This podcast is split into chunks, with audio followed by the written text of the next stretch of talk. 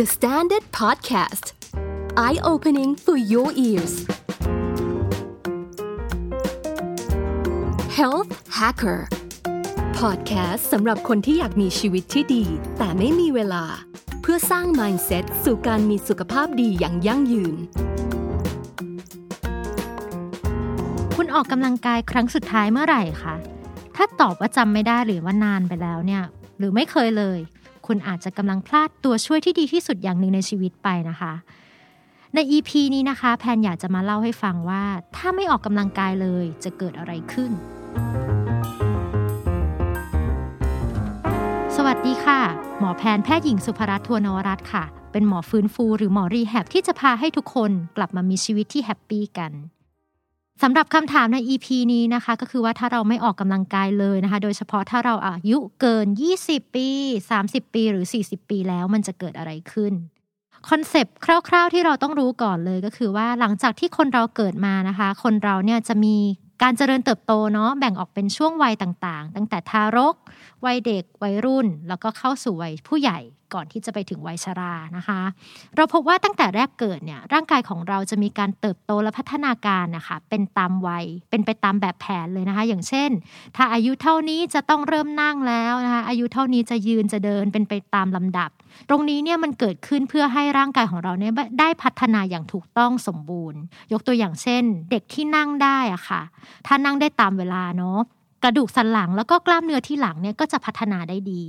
ในขณะที่ถ้าเกิดว่าเด็กได้ลุกขึ้นมายืนเดินตามวัยนะคะ เบ้าสะโพกของเราก็จะฟอร์มได้อย่างสมบูรณ์กว่าเด็กที่เขาพัฒนาการช้าค่ะ ต่อมานะคะ เราก็จะเข้าสู่ช่วงวัยรุ่นเนาะวัยเด็กแล้วก็วัยรุ่นใช่ไหมจุดเริ่มต้นของวัยเจริญพันธุ์ก็จะอยู่ที่ช่วงอายุประมาณ 11ถึง13 ปีค่ะ ช่วงนี้เนี่ยถือเป็นช่วงอีกช่วงหนึ่งเลยที่สำคัญมากในชีวิต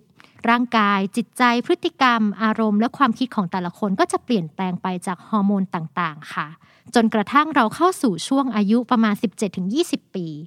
ลักษณะต่างๆ ภายนอกเนื้อของร่างกาย หรือว่าลักษณะของรูปร่างอวัยวะภายในต่างๆ ก็จะเจริญเติบโตอย่างสมบูรณ์ เราจะไม่ค่อยเห็นการเปลี่ยนแปลงทางโครงสร้างแล้วล่ะในเด็กวัยรุ่นเราจะเห็นว่าเขาเริ่มหยุดสูงในช่วงอายุประมาณ 17-18เนี่ยแหละ แต่ในด้านของการพัฒนาทางด้านจิตใจ ความรู้สึกนึกคิด พวกนี้ก็จะดำเนินต่อไป จุดสำคัญอยู่ที่ตรงนี้ค่ะ หลังจากที่เราเริ่มเข้าสู่วัย 17ถึง20 ปีก็คือวัยผู้ใหญ่นะคะ ร่างกายของเราเนี่ยที่มันจะไม่ค่อยมีการพัฒนาเติบโตแล้วเนี่ย ถ้าเราอยากจะให้มันดีขึ้น หรือเราอยากจะถนอมให้มันอยู่กับเราและแข็งแรงได้นานๆเนี่ย มันก็ต้องมีตัวช่วย และตัวช่วยที่สำคัญที่สุดก็คือการออกกำลังกายนั่นเองค่ะ เพื่อนๆหลายคนคงสงสัยนะคะว่าการออกกำลังกายมันคืออะไรนะถ้าวันหนึ่งเราเดินขึ้นเดินลงบันไดบ่อย ๆ แบบเป็นกิจวัตรประจำวันเลยอะอันนั้นคือการออกกำลังกายหรือเปล่า จริง ๆ แล้วนะคะการทำงานบ้าน การเดินไปทำงาน การขึ้นลงบันไดเนี่ยถ้าเกิดนับรวมๆแล้วมันก็คือเป็นแค่การใช้ชีวิตประจำวัน เราจะจัดเป็นลักษณะของการ ทำกิจกรรมทางกาย หรือถ้าเป็นภาษาอังกฤษเนี่ยเขาจะเรียกว่า physical activity นะคะซึ่งจริง ๆ แล้วตรงนี้มันมีความสำคัญในการดำรงชีวิต ช่วยให้ร่างกายได้เผาผลาญพลังงานในแต่ละวันค่ะ แต่มันก็อาจจะยังไม่ใช่การออกกำลังกาย เพราะว่าถ้าเป็นการออกกำลังกายเนี่ยมันก็คือการทำกิจกรรมทางกายเนาะเพื่อเป้าหมายจุดประสงค์อะไรบางอย่าง โดยที่จะมีปริมาณและระยะเวลาที่เหมาะสม ให้มันสำเร็จในเป้าหมายนั้นๆ อย่างเช่น การวิ่งเนาะการวิ่งเนี่ยเป็นกิจกรรมทางกายอย่างหนึ่งแต่ถ้าเราบอกว่าเราจะวิ่งเพื่อให้เรามีความแข็งแรงมากขึ้น ก็คือให้เราวิ่งเป็นเวลา 30 นาทีต่อวันอะไรแบบนี้นะคะ ดังนั้นเนี่ยมันต่างกันอยู่แค่นิดเดียวนี่เอง พูดง่าย ๆว่า ถ้าเรามีแค่กิจกรรมทางกายอย่างเดียวนะ เราไม่ได้ออกกำลังกายเลยร่างกายของเราดำเนินชีวิตต่อไปได้ค่ะ แต่เราจะเก่งขึ้นเราจะแข็งแรงขึ้นหรือเปล่า อันนั้นอีกเรื่องหนึ่ง มันอาจจะเมนเทนได้แค่นั้นแหละ มันอาจจะดีขึ้นแค่นิดหน่อย แต่ถ้าเราอยากจะดีมากๆเนี่ย มันก็ต้องออกกำลังกาย ในหนึ่งวันนะคะ อันนี้เนี่ยเป็นสิ่งที่อยากจะเล่าให้ฟังก็คือว่า ถ้าเรานอนนิ่งๆ ไม่นับว่าจะต้องลุกไปทำงานอะไรนะ เอาแค่นอนนิ่งๆ เลยนะคะ ร่างกายของเราเนี่ยระบบต่างๆ มันจะมีการถดถอย หรือการทำงานเนี่ยที่น้อยลง อย่างเช่น ถ้าเรานอนอยู่ท้องเราก็จะอืดมีอาการอ่อนเพลียไม่ค่อยมีแรง อันนี้ลองคิดภาพเนาะถ้าวันเนี้ยโอ้โห ฉันอยู่บนเตียงตลอดเลย ฉันไม่ได้ไปไหน มันก็จะไม่ค่อยมีแรงอะ่ะ ถ้าเป็นแค่หนึ่งอาทิตย์นะคะ จริง ๆ แล้วความแข็งแรงของกล้ามเนื้อของคนเราเนี่ยลดลงได้ถึง 10-15%เลยนะแล้วถ้าผ่านไปหนึ่งเดือนเนี่ยความสามารถของกล้ามเนื้อและแรงของกล้ามเนื้อมันจะลดลงครึ่งหนึ่งเลยทีเดียว ดังนั้นนะคะ เราจึงแนะนำว่าให้คนเราเนี่ยออกมามี physical activity ให้มันเยอะขึ้น รวมถึงการออกกำลังกาย เราจำเป็นต้องออกกำลังกายเพื่อให้ร่างกายเนี่ยมีความแข็งแรง เพื่อที่จะสะสมตุนไว้ให้มากพอค่ะ เผื่อถ้าเกิดเหตุสุดวิสัยในอนาคตนะ อย่างเช่นเราป่วยเราอุบัติเหตุอย่างเงี้ยร่างกายของเราจะได้ถดถอยไปที่ศูนย์ให้ช้าที่สุด หรือพูดอีกอย่างหนึ่งก็ได้ว่า ถ้าเราออกกำลังกายเนี่ยเราก็จะมีความรู้สึกกระชุ่มกระชวย สดใสและแข็งแรงได้นานที่สุดนั่นเองกลับมาสู่หัวข้อของเรากันนะคะ ถ้าเราอายุแบบ 20 30 40 ปี แล้วเราไม่ได้ออกกำลังกายมันจะเกิดอะไรขึ้น มาเริ่มกันที่อายุ 20 ปีกันก่อนนะคะ การออกกำลังกายในช่วงต้นของวัยผู้ใหญ่เนี่ยทั่วไปแล้วมันก็คือมีจุดประสงค์เพื่อให้อวัยวะที่เติบโตสมบูรณ์นะคะ มันมีความแข็งแรงมากขึ้น ตรงนี้เนี่ยมันเป็นช่วงเวลาทองในการเริ่มต้นเก็บเกี่ยว เก็บตุน สมรรถภาพทางร่างกายเอาไว้ใน port อะค่ะเหมือนเราเปิด port ส่วนตัว แล้วก็เก็บเอาสุขภาพที่ดีเอาไว้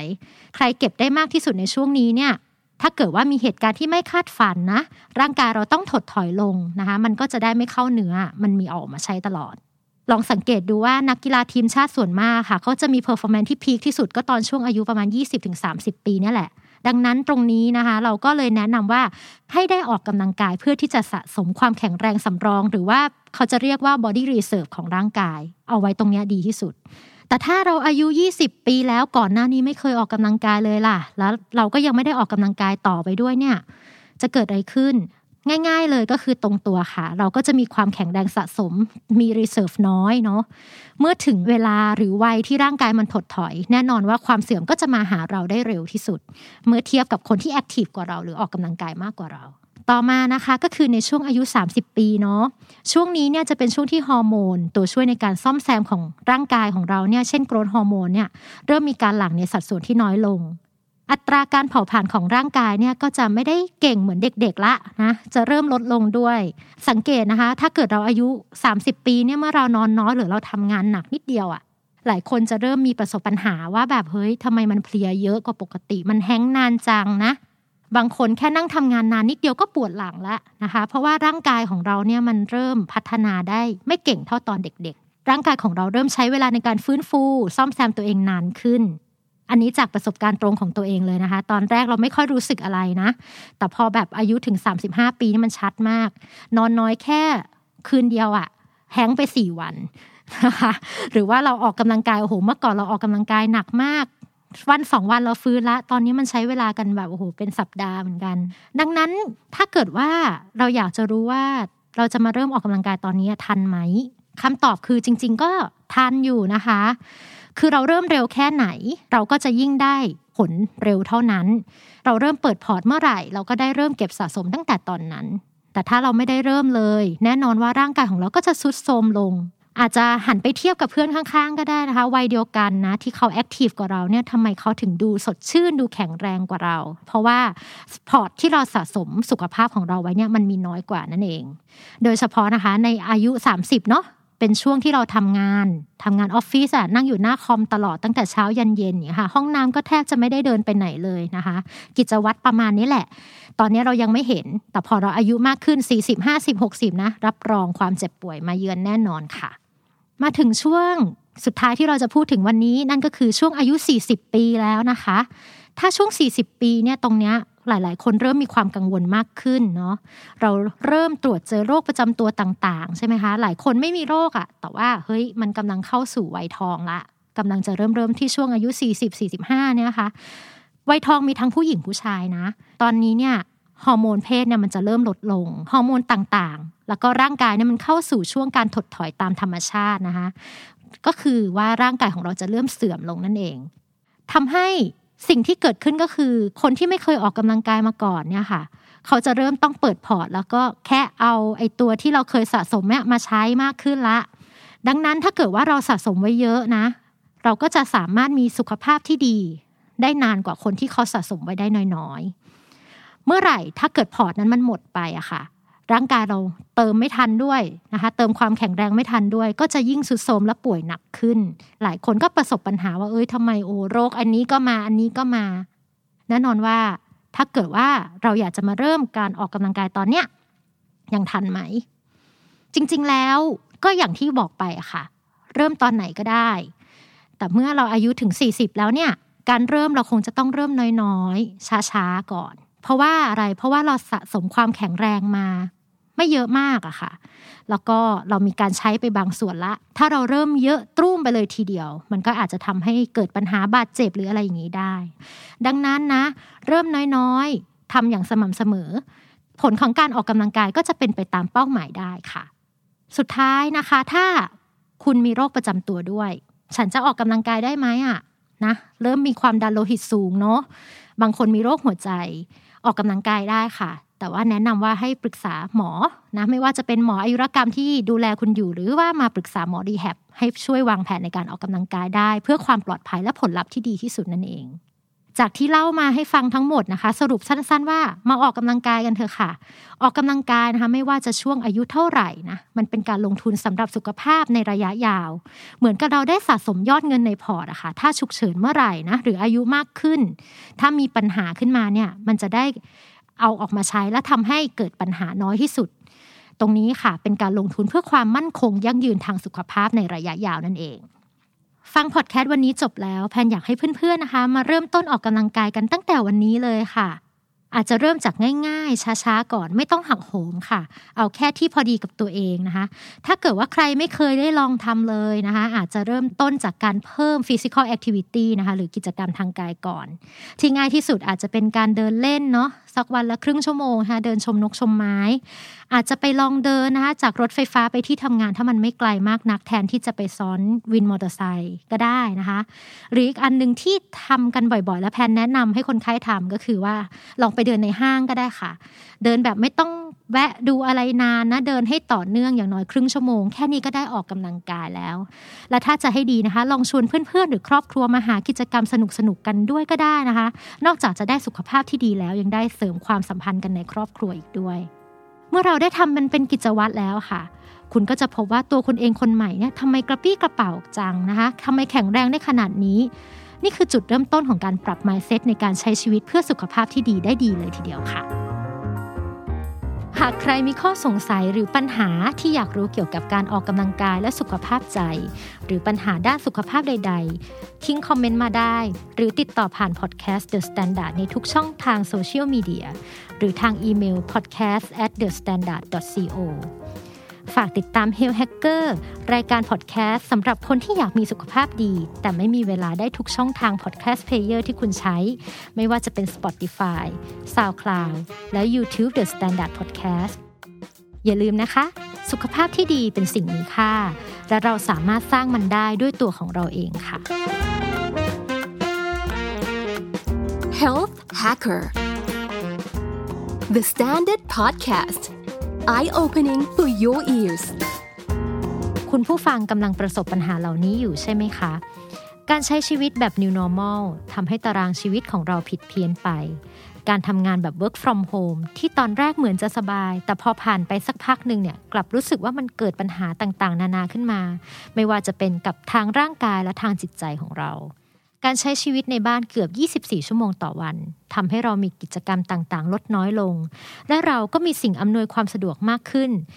ทำให้เราเนี่ยเปลี่ยนจากคนที่เป็น active กลายเป็นคนที่อยู่นิ่ง ๆ แบบ lazy economy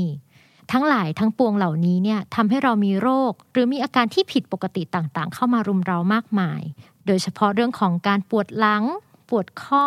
มือชา ประจำเดือนผิดปกติ หรือแม้กระทั่งโรคเครียด นอนไม่หลับ Health Hacker รายการที่จะมาช่วยให้คุณ คนที่อยากมีชีวิตที่ดีแต่ยังไม่มีเวลา เพื่อสร้าง mindset สู่การมีสุขภาพที่ดีอย่างยั่งยืน สวัสดีค่ะ หมอแพนนะคะ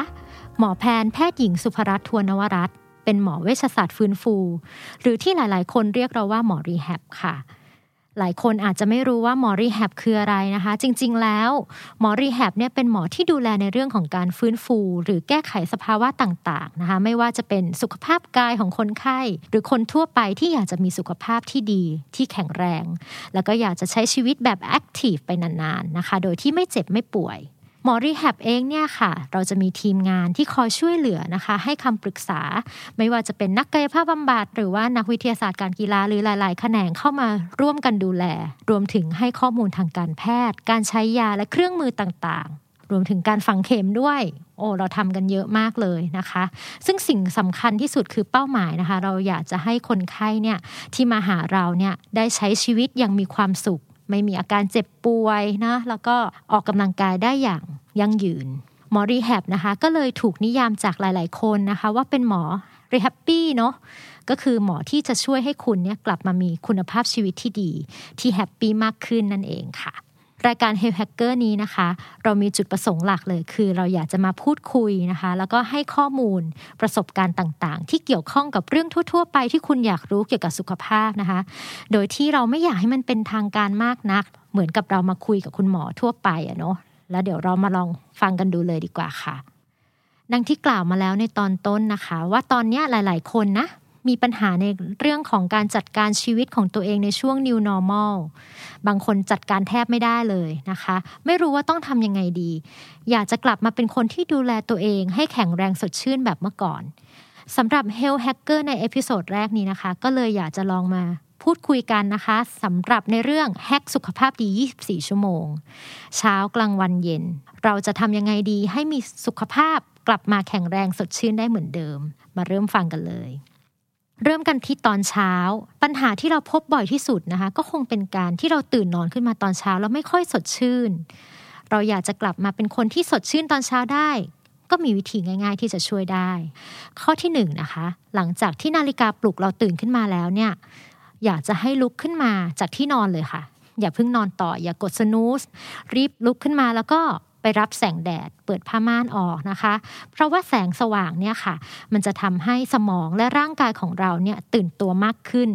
แล้วก็ยังเป็นการเซตให้นาฬิกาชีวภาพของเราเนี่ยแม่นยำทำให้ระบบต่างๆ ของร่างกายทำงานได้ดี หลังจากนั้นนะคะเราเดินไปดื่มน้ำเปล่าสักแก้วหนึ่งนะคะ เป็นการเริ่มต้นวันใหม่ เพื่อเติมน้ำให้กับร่างกายนะคะ น้ำเนี่ยเป็นสิ่งสำคัญของร่างกายเลย ทั้งในเรื่องของเลือดเนาะแล้วก็ในเรื่องของเป็นส่วนประกอบในการที่จะมีเมตาบอลิซึมนะคะ หรือกระบวนการต่างๆ ในร่างกายของเราให้พร้อมที่จะทำงาน นอกจากนั้นนะคะหลาย ๆ คนนะก็แนะนำว่าให้เราออกกำลังกายช่วงเช้านะคะ โดยที่ถ้าวันนั้นเนี่ยเป็นวันที่เราทำงานเนาะเราก็อยากจะให้ลองออกกำลังกายเบา ๆ นะคะ ไม่ว่าจะเป็นการเดิน การจ็อกกิ้ง การเล่นโยคะ หรืออะไรก็แล้วแต่ที่ทำให้เราเนี่ยได้ขยับ เพราะว่าการขยับนะคะมันจะทำให้เราเนี่ยมีพลังในวันใหม่ แล้วก็สามารถที่จะออกไปใช้ชีวิตได้อย่างสดชื่น อาจจะใช้เวลาแค่ 15 นาทีถึงไม่เกินครึ่งชั่วโมงก็ได้ แต่ถ้าเกิดในวันนั้นนะคะ ไม่ต้องไปทำงานแล้ว ใครอยากจะออกกำลังกายที่หนักขึ้น ช่วงเช้าก็เป็นช่วงเวลาที่ดีที่เราจะออกกำลังกายค่ะ พอออกกำลังกายเสร็จปุ๊บใช่ไหมไปอาบน้ำคราวนี้ไม่มีใครปฏิเสธค่ะ การอาบน้ำตอนเช้าทำให้เราสดชื่น และพร้อมจะไปทำงานสำหรับในอาหารเช้านะคะ ในเรื่องอาหารเช้าเนี่ยเป็นสิ่งสำคัญเนาะมื้อสำคัญที่สุดเลย เพราะว่ามันจะเหมือนเป็นการเติมน้ำมันรถอะค่ะให้เรามีแหล่งพลังงานเพื่อที่จะไป ทำงานในวันตลอดทั้งวัน อาหารที่เราแนะนำก็จะเป็นพวกโปรตีน พวกคาร์โบไฮเดรตแต่เป็นอาจจะเป็นลักษณะที่เบาๆอะค่ะ อย่างเช่นขนมปัง บางคนดื่มนมนะบางคนดื่มกาแฟ อันเนี้ยสามารถทำได้นะคะ แต่เราก็ไม่อยากจะให้กินมากเกินไป เพราะว่าเดี๋ยวก็อาจจะทำให้ไม่สบายท้องได้ เพียงเท่านี้เช้าของคุณก็จะไม่ง่วงเหงาซึมเศร้าอีกต่อไปค่ะมาต่อกันที่ช่วงกลางวันนะคะ สิ่งที่แพนอยากจะบอกให้ทุกคนเนี่ยได้ทำให้เป็นนิสัยเลยก็คือว่า อยากจะให้รับประทานอาหารกลางวันให้ตรงเวลาค่ะอาหารกลางวันเนี่ยก็เป็นอีกมือหนึ่งที่จะช่วยทำให้เราเนี่ยมีแรงสำหรับกิจกรรมตลอดวันที่เหลือ อาหารที่เราเลือกนั้นก็ยังคงเป็นกลุ่มเดิมอะค่ะกลุ่มโปรตีน กลุ่มคาร์โบไฮเดรตอาจจะมีไขมันเล็กน้อย ตรงนี้เนี่ยเราก็จะเริ่มใส่พวกผักผลไม้เสริมวิตามินอะไรได้หมดเลยตามที่ชอบ ไม่อยากจะให้งดอาหารกลางวัน กินให้เต็มที่ อาจจะไม่ต้องอิ่มมากเกินไปนักนะคะ เดี๋ยวมีปัญหาช่วงบ่ายอีก เดี๋ยวก็หลับอีก อีกคำถามที่ถามกันมาบ่อยๆ ก็คือ จะนอนกลางวันดีไหม ตรงนี้จริง ๆ แล้วเนี่ยการนอนกลางวันมีรายงานว่าช่วยในการ refresh สมองของเราที่ทำงานช่วงเช้ามาเนี่ยให้สดใสกลับมาในช่วงบ่ายได้ แต่ก็ต้องระวังนิดนึงนะคะ เราไม่อยากจะให้นอนกลางวันเกินกว่า 30 นาที นั่นเป็นเพราะว่าวงจรการหลับหรือ sleep cycle ของคนเราอะค่ะ ถ้าเกิน 30 นาทีไปแล้วเราจะเข้าสู่ช่วงของการหลับลึก ถ้ามีใครมาปลุกตอนนั้นอะเราจะรู้สึกเหมือนคนแห้งอะค่ะ จะงัวงเงียรู้สึกว่าสมองมันตื้อไปหมด แล้วก็ไม่สามารถที่จะทำงานต่อได้ ดังนั้นเราก็เลยบอกว่าถ้าอยากจะนอนกลางวันจริง ๆ อาจจะงีบแค่ประมาณ 10-20 นาทีก็พอละ คราวนี้นะคะมาถึงช่วงเย็นกันแล้ว เวลาทองละหลังจากที่ทำงานมาทั้งวัน ช่วงเย็นจะเป็นสู่ช่วงของการผ่อนคลายความเครียดจากการทำงานนะคะ หลายๆ คนนะก็อาจจะเลือกไปดูหนังฟังเพลงใช่ไหมคะ หลายคนก็เลือกไปออกกำลังกาย และยิ่งถ้าเป็นในสภาวะปกติที่ไม่ได้มีล็อกดาวน์แบบนี้นะคะ หลายๆ คนก็อาจจะออกไปรับประทานอาหารเย็นกับเพื่อนๆเนาะซึ่งมันก็เป็นวิธีที่ผ่อนคลายความเครียดนะคะ ซึ่งเลือกได้ตามใจชอบเลย สำหรับคนที่เลือกไปออกกำลังกายนะคะ แพนอยากจะแนะนำว่า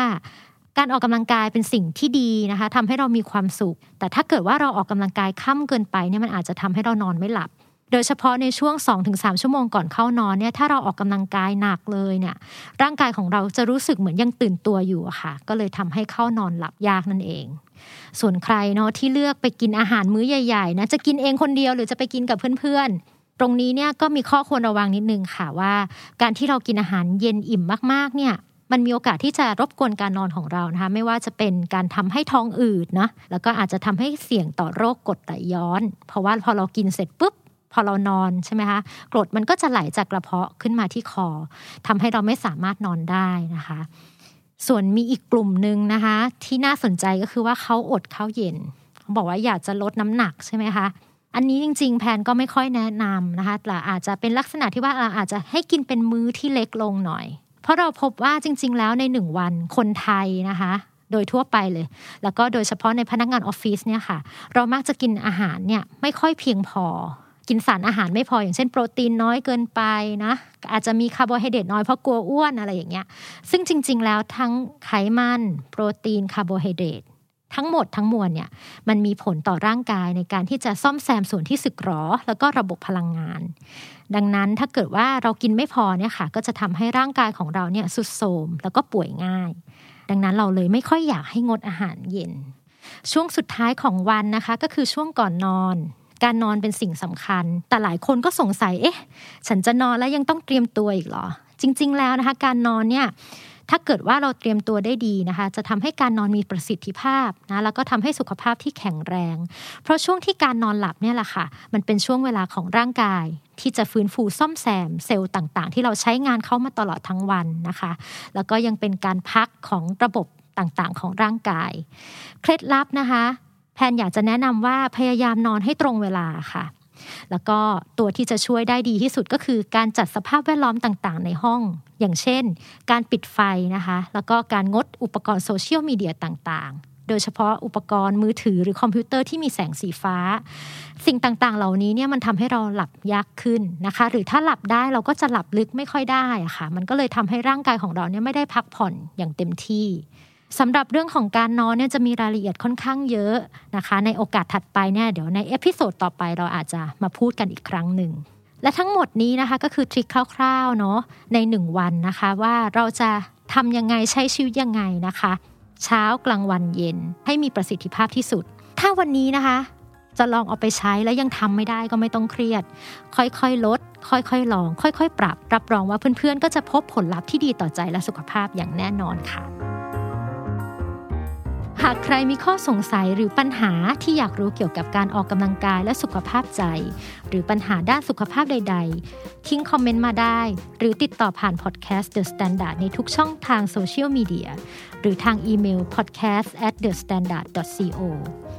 ฝากติดตาม Health Hacker รายการพอดแคสต์สำหรับคนที่อยากมีสุขภาพดี แต่ไม่มีเวลาได้ทุกช่องทางพอดแคสต์ player ที่คุณใช้ ไม่ว่าจะเป็น Spotify, SoundCloud และ YouTube The Standard Podcast อย่าลืมนะคะ สุขภาพที่ดีเป็นสิ่งมีค่า และเราสามารถสร้างมันได้ด้วยตัวของเราเองค่ะ Health Hacker The Standard Podcast The Eye Opening for Your Ears คุณผู้ฟังเชื่อไหมคะว่า เรามีสูตรลับที่ทำเพียงสัปดาห์ละ 150 นาที ก็จะสามารถทำให้ภูมิคุ้มกันของเราแข็งแรงขึ้นมาได้ และสิ่งนั้นก็คือการออกกำลังกายแบบแอโรบิกที่ไม่ได้หมายความว่าจะให้ไปเต้นแอโรบิกเพียงอย่างเดียวนะคะ การออกกำลังกายแอโรบิกนั้นมีอะไรบ้าง ต้องเหนื่อยแค่ไหน หรือจะมี hack อื่นๆ อะไรที่ทำให้ภูมิคุ้มกันของเราไม่ตก เพื่อต่อสู้กับโรคภัยไข้เจ็บในวันนี้ Health Hacker ใน EP นี้จะมีคำตอบให้คุณค่ะ สวัสดีค่ะ ดิฉันแพทย์หญิงสุภรัตน์ทวนวรัตน์หรือเรียกสั้นๆ ว่าหมอแพนก็ได้นะคะ วันนี้เราจะมาพูดคุยกันในเรื่องของการออกกำลังกายต้านโควิด หลายๆ คนคงเคยได้ยินกันมาแล้วล่ะแต่ว่าอาจจะ ไม่ค่อยเชื่อเท่าไหร่นะว่าการออกกำลังกายจริง ๆ แล้วเนี่ยมันไม่ต้องออกหนักอะ่ะมันก็สามารถที่จะช่วยทำให้เราอยู่รอดในช่วงของโควิด -19 ระบาดแบบนี้ได้ จริง ๆ แล้วนะคะ สิ่งที่เราอยากจะมาคุยกันในวันนี้ก็คือ เราอยากจะมาเล่าให้ฟังว่าเมื่อตอนต้นปีเนาะมันมีงานวิจัยอยู่งานหนึ่งนะคะ ของประเทศอังกฤษเขาบอกว่าถ้าเราออกกำลังกายแบบแอโรบิกอยู่ที่ 150 นาทีต่อสัปดาห์ จะทำให้ช่วยลดความรุนแรง หากเราเกิดไปติด เชื้อโควิดได้ งานวิจัยนั้นเนี่ยมีการเอาเก็บข้อมูลค่ะประมาณ 1 ปี ดูว่าคนที่มีประวัติในการเป็นคนที่แอคทีฟเนาะจริง ๆ อาจจะไม่ได้เป็นคนออกกำลังกายเต็มที่อะไรขนาดนั้นอะอย่างน้อยร้อยห้าสิบนาทีต่อสัปดาห์นะคะมาดูกันว่าถ้าเขาติดเชื้อเนี่ยเขามีความรุนแรงขนาดไหน ก็พบว่าในกลุ่มที่มีการออกกำลังกายอย่างต่อเนื่องนะคะ ก็มีความรุนแรงลดลงก็คือว่าลดโอกาสที่เชื้อมันจะติดเข้าไปในปอด ลด อัตราการนอนโรงพยาบาล ลดการใส่ท่อช่วยหายใจ แล้วก็ลดโอกาสการเสียชีวิต ในขณะที่คนที่ไม่ค่อยแอคทีฟอะชีวิตอยู่นิ่งๆ ติดเตียงหรืออะไรแบบเนี้ยจะมีความรุนแรงที่เยอะกว่า ในงานวิจัยนั้นเนี่ยเขาพูดถึงว่าการออกกำลังกายที่ว่า 150 นาทีต่อ สัปดาห์เนี่ยค่ะมันเป็นการออกกำลังกายแบบแอโรบิกก็คือมีการขยับเคลื่อนไหวของกล้ามเนื้อมัดใหญ่ๆเนาะอย่างเช่นการวิ่งการเดินเร็ว การว่ายน้ำหรืออะไรแบบนี้ค่ะ อยู่ในระดับปานกลาง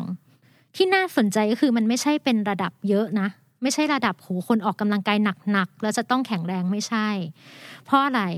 ถ้าเรากลับไปที่ทฤษฎีของการออกกำลังกายค่ะ เราจะพบว่าการออกกำลังกายที่หนัก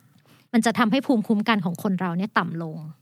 ตัวนี้เนี่ยมันอยู่ในหนังสือนะจะไป search ในอินเทอร์เน็ตหรืออะไรเงี้ยได้เลย ก็คือว่าถ้าเราออกกำลังกายหนักเกินไป อย่างเช่นโอ้โห เราวิ่งแบบมาราธอนมาหรืออะไรเงี้ยแล้วมาเอานักกีฬาเหล่านั้นเนี่ยมาตรวจภูมิคุ้มกันจะพบว่าในช่วงวันสองวันแรกนะคะภูมิจะตก ดังนั้นเนี่ยมันก็จะมีการติดเชื้อแบคทีเรียหรือไวรัสได้เพิ่มขึ้น main idea ตรงนี้มันก็เลยทำให้เรารู้ว่าโอ้ยเราไม่ต้องออกกำลังกายหนัก แต่เราออกกำลังกายแค่ปานกลางก็พอ การออกกำลังกายปานกลางแล้วเราจะรู้ได้ยังไงว่าอันนี้ปานกลาง เราก็จะดูที่อัตราการเต้นของหัวใจ คือถ้าเกิดว่าใครที่มีการออกกำลังกายหรือว่าใส่ smart watch หรืออะไรเงี้ยที่มันจะมี feature ที่สามารถบอกว่าตอนเนี้ยฉันหัวใจเต้นอยู่ที่เท่าไหร่ ตัวนั้นล่ะค่ะที่เราจะมาดูกัน การออกกำลังกายแอโรบิกที่ว่าเนี่ยระดับปานกลางมันจะอยู่ เราจะดูที่หัวใจการเต้น อัตราการเต้นอยู่ที่ 60ถึง70เปอร์เซ็นของอัตราการเต้นหัวใจสูงสุดของแต่ละคน โดยที่อัตราการเต้นหัวใจสูงสุดเนี่ยมันคำนวณได้ง่าย ๆ ค่ะ อันนี้คืออันที่ง่ายที่สุดเลยก็คือให้เอาเลข 220 นะคะ ลบที่อายุของแต่ละคน ดังนั้นแต่ละคนเขาจะไม่เท่ากัน แล้วก็คูณเข้าไปค่ะว่า 60%ถึง 70%อยู่ที่เท่าไหร่ แค่นั้นเลยก็จะได้ตัวเลขอันนั้นออกมาเป็นช่วงที่เราอยากจะออกกำลังกายในช่วงนั้นๆเป็นเวลา 150 นาทีต่อสัปดาห์ หรือบางคนบอกเฮ้ย ฉันไม่มีอะฉันไม่มีนาฬิกา ฉันไม่มีอุปกรณ์อะไรเลยนะคะมันก็จะมีระดับของความเหนื่อยที่เขาเรียกว่า talk test หรือให้เราชวนคุย คุยกับใครก็ได้นะคะถ้าเกิดไม่สามารถพูดได้เป็นประโยคอะแบบเอ้ยฉันเหนื่อย พูดได้สามคำอะไรอย่างเงี้ยนะคะ อันนี้คือหนักเกินไป ถ้าเกิดว่าเป็นระดับปานกลางเนี่ยเราจะยังพูดได้เป็นประโยคค่ะ อาจจะเป็นประโยคที่ว่าเต็มๆประโยคสั้นๆอะไรเงี้ยจะไม่ถึงขั้นเหลือแค่สองสามคำแล้วหอบถ้าเกิดว่าอยู่ในระดับนั้นนะคะ ก็ถือว่าเป็นการออกกำลังกายในระดับปานกลาง อันนี้เรียกว่า talk test หรือการพูดคุยเพื่อที่จะดูระดับความเหนื่อย ที่บอกว่า 150 นาทีต่อสัปดาห์ เราจะทำยังไงนะคะตามปกติแล้วเราก็จะแนะนำว่าให้แบ่งค่ะ เราจะไม่ทำแบบวันเดียวโอ้โหร้อยห้าสิบนาที แล้วอีก หกวันไม่ทำอะไรเลย ไม่ใช่ เราจะแนะนำว่าอย่างน้อยเนี่ยเราจะให้ออกกำลังกายแอโรบิกหนึ่งครั้งเนาะให้ได้ที่ 30 นาทีขึ้นไป ดังนั้นถ้าเราคิดกันง่าย ๆ ก็คือว่าเราเอา 150 นาทีเนี่ยแบ่งออกมาเป็น 5 วัน มันก็จะได้ 30 นาทีต่อวันนะคะ อีก 2 วันเราทำอะไรล่ะ อีก 2 วันเราก็พัก พักเพื่อที่จะให้ร่างกายมันมีการฟื้นฟู ให้เซลล์ต่างๆ ของร่างกายที่มันอ่อนล้าจากการออกกำลังกายเนี่ยมันได้ซ่อมแซม เพื่อที่จะได้มีสุขภาพที่แข็งแรงที่แท้จริง บางคนอาจจะแบบออกกำลังห้าวันเลยแล้ว พักเสาร์อาทิตย์ได้ไหมก็ได้ หรือว่าจะสามวันเว้นหนึ่งวันแล้วไปต่อหรืออะไรเงี้ยก็ได้ แล้วแต่ว่าเราจะออกแบบ แต่เราจะไม่ออกทีเดียวร้อยห้าสิบแบบนั้นเนี่ยถือว่าเป็นการออกกำลังกายที่เยอะเกินแล้วเนี่ยตัวนี้แหละค่ะที่จะทำให้ภูมิตก บางคนบอกว่า เอ๊ะถ้าฉันไม่ออกกำลังกาย เป็นการวิ่งเป็นการเดินเร็วหรืออะไรเงี้ย แค่ฉันทำงานบ้านได้ไหม จริง ๆ แล้วการทำงานบ้านหรืออะไรแบบนี้ค่ะ ถ้าเราได้ทำติดต่อกันจริง ๆ ต่อเนื่องกันจริงๆอะมันก็เหมือนกับการออกกำลังกายได้อยู่เหมือนกันค่ะ แต่ว่าก็คงจะต้องดูในเรื่องของถ้าเกิดจะเอาตามงานวิจัยเลยนะ เราก็คงต้องดูในเรื่องของอัตราการเต้นของหัวใจนั่นแหละว่ามันได้ไหม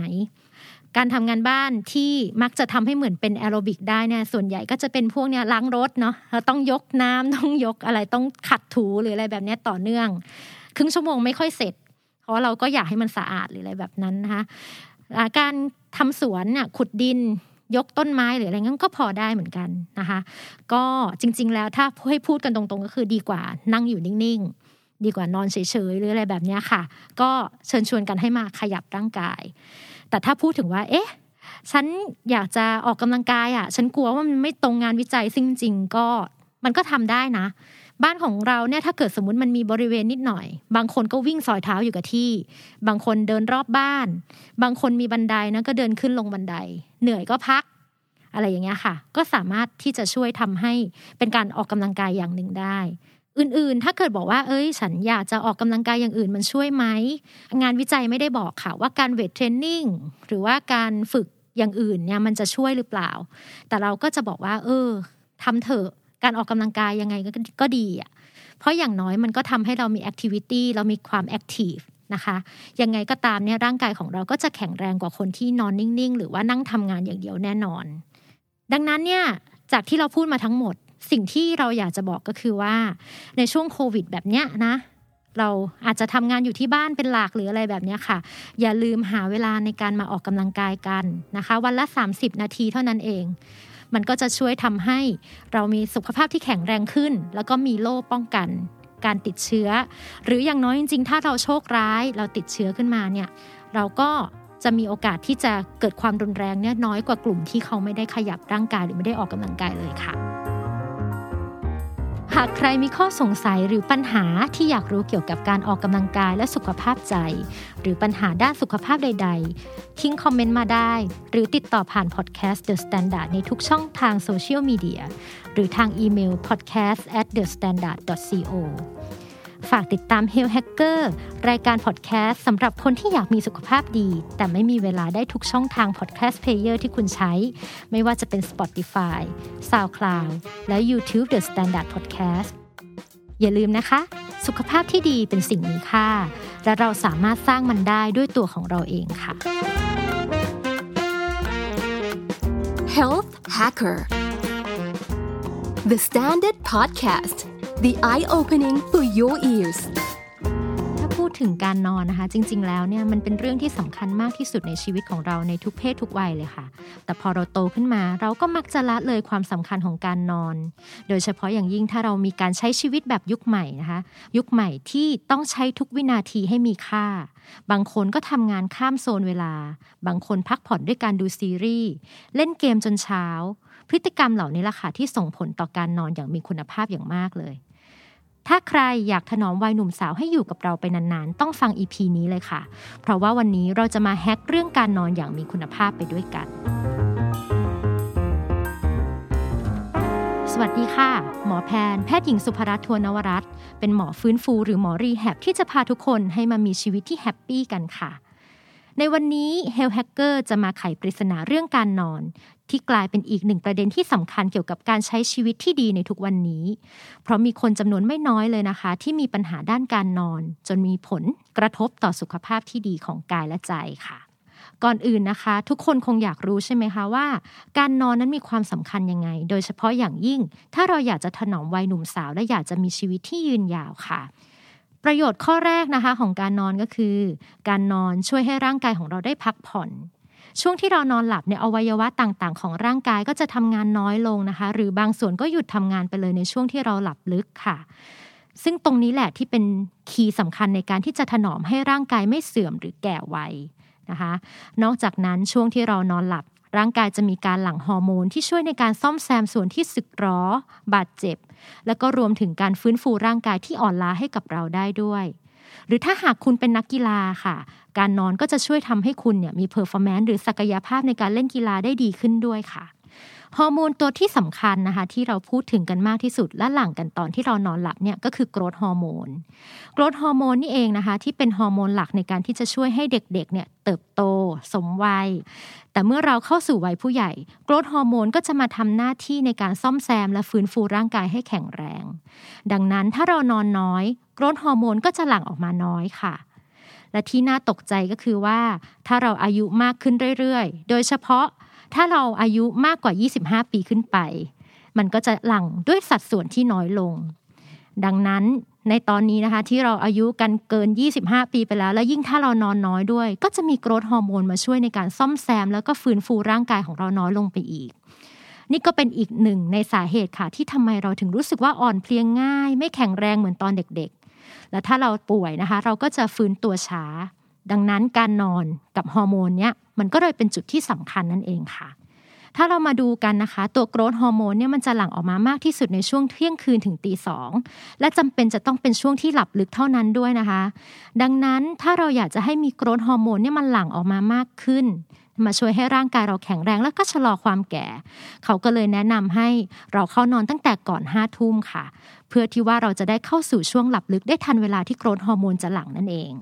สำหรับประโยชน์ข้อที่2นะคะการนอนที่ดีเนี่ยมันสามารถช่วยกระตุ้นภูมิต้านทานของร่างกายได้ค่ะ โดยที่มันจะไปมีผลนะคะในการกระตุ้นทำให้เซลล์ ภูมิคุ้มกันบางชนิดนะคะอย่างเช่น เซลล์เม็ดเลือดขาวชนิด memory cell ให้ทำงานได้อย่างมีประสิทธิภาพ ซึ่งตรงนี้แหละมันจะเป็นตัวที่จะช่วยป้องกันโรคในระยะยาวได้ สำหรับประโยชน์ข้อที่ 3 ของการนอนนะคะ การนอนที่ดีเนี่ยทำให้สมองของเราสามารถจัดการกับข้อมูลต่างๆ ที่เข้ามาเยอะมากในแต่ละวันได้ดีขึ้น โดยเฉพาะอย่างยิ่งการจัดเก็บความทรงจำแล้วก็การจัดการกับอารมณ์ค่ะ โดยที่ตรงนี้เนี่ยมันจะทำงานผ่านการทำงานของสารสื่อประสาทหลายชนิดเลย ดังนั้นไม่น่าแปลกใจเลยว่าถ้าเรานอนน้อยนะคะ ในวันถัดไปเราจะรู้สึกมึนๆอื่นๆ หรือเบลอๆบางคนที่เขาเรียกว่าเบรนบล็อกเนาะหรือบางคนก็จะมีอารมณ์แปรปรวนได้มากกว่าปกติค่ะ มาถึงประโยชน์ของการนอนข้อที่ 4 แล้วนะคะ การนอนเนี่ยช่วยให้เราควบคุมน้ำหนักได้ดีขึ้นด้วยนะคะคิดง่าย ๆ เลยค่ะว่าถ้าเรานอนน้อยมากๆนะคะมันจะมีช่วงเวลาที่เราตื่นอยู่เยอะเลยนะ ร่างกายของเราในช่วงที่ตื่นอะมันก็ต้องการใช้พลังงานมากขึ้น ร่างกายของเราก็จะต้องทำทุกวิถีทางค่ะ ในการที่จะหาอะไรมารับประทานนะ มันก็เลยจะต้องกินจุกกินจิกอยู่ตลอด ซึ่งส่วนนี้เนี่ยส่วนหนึ่งมันมาจากการหลั่งฮอร์โมนนะคะ ถ้าเรานอนน้อยมันก็จะมีฮอร์โมนตัวหนึ่งที่ทำให้เราอยากอาหารมากขึ้น หรือที่เรียกว่ากรีลิน มันทำให้เราโหต้องไปหาอะไรมากินตลอดเวลา เพื่อให้ร่างกายอยู่รอดนั่นเองพอเป็นแบบนี้แล้วหนทางในการลดน้ำหนักของเราจึงแทบจะเป็นไปไม่ได้เลยค่ะ นอกเหนือจาก 4 ข้อที่กล่าวมาทั้งหมดนะคะ เรายังพบว่าการนอนเนี่ยมันจะช่วยทำให้เราห่างไกลจากโรคเรื้อรังต่างๆ มากขึ้นนะคะ โดยเฉพาะที่พูดถึงกันบ่อยๆ ก็คือเรื่องของโรคเบาหวาน โรคหลอดเลือดหัวใจตีบโรคหลอดเลือดสมองตีบนั่นเองนะคะ ดังนั้นนะแพนก็เลยอยากจะมาชวนให้ทุกคนเนี่ยกลับมาใส่ใจในเรื่องของการนอนของตัวเองให้มากขึ้นค่ะ คราวนี้แพนจะมาเล่าให้ฟังว่าการนอนที่ดีนั้นคือยังไง ก่อนอื่นแพนอยากจะให้ทุกๆ คนทราบก่อนว่า ตามปกติแล้วเนี่ยค่ะ การนอนเนี่ยมันจะแบ่งออกเป็นวงจรสั้นๆนะวงจรนั้นน่ะจะเรียกว่าวงจรการนอนหลับ หรือว่า sleep cycle นั่นเองนะคะ ในหนึ่ง sleep cycle เนี่ยมันจะประกอบด้วย 2 ส่วนใหญ่ ๆ หลาย ๆ คนคงจะเคยได้ยินกันละเนาะก็คือ non REM sleep แล้วก็ REM sleep นะคะซึ่งแพนจะขออนุญาตอธิบายให้เป็นภาษาที่ง่าย ๆนะคะ ไม่ได้ลงรายละเอียดในเรื่องของคำเนาะ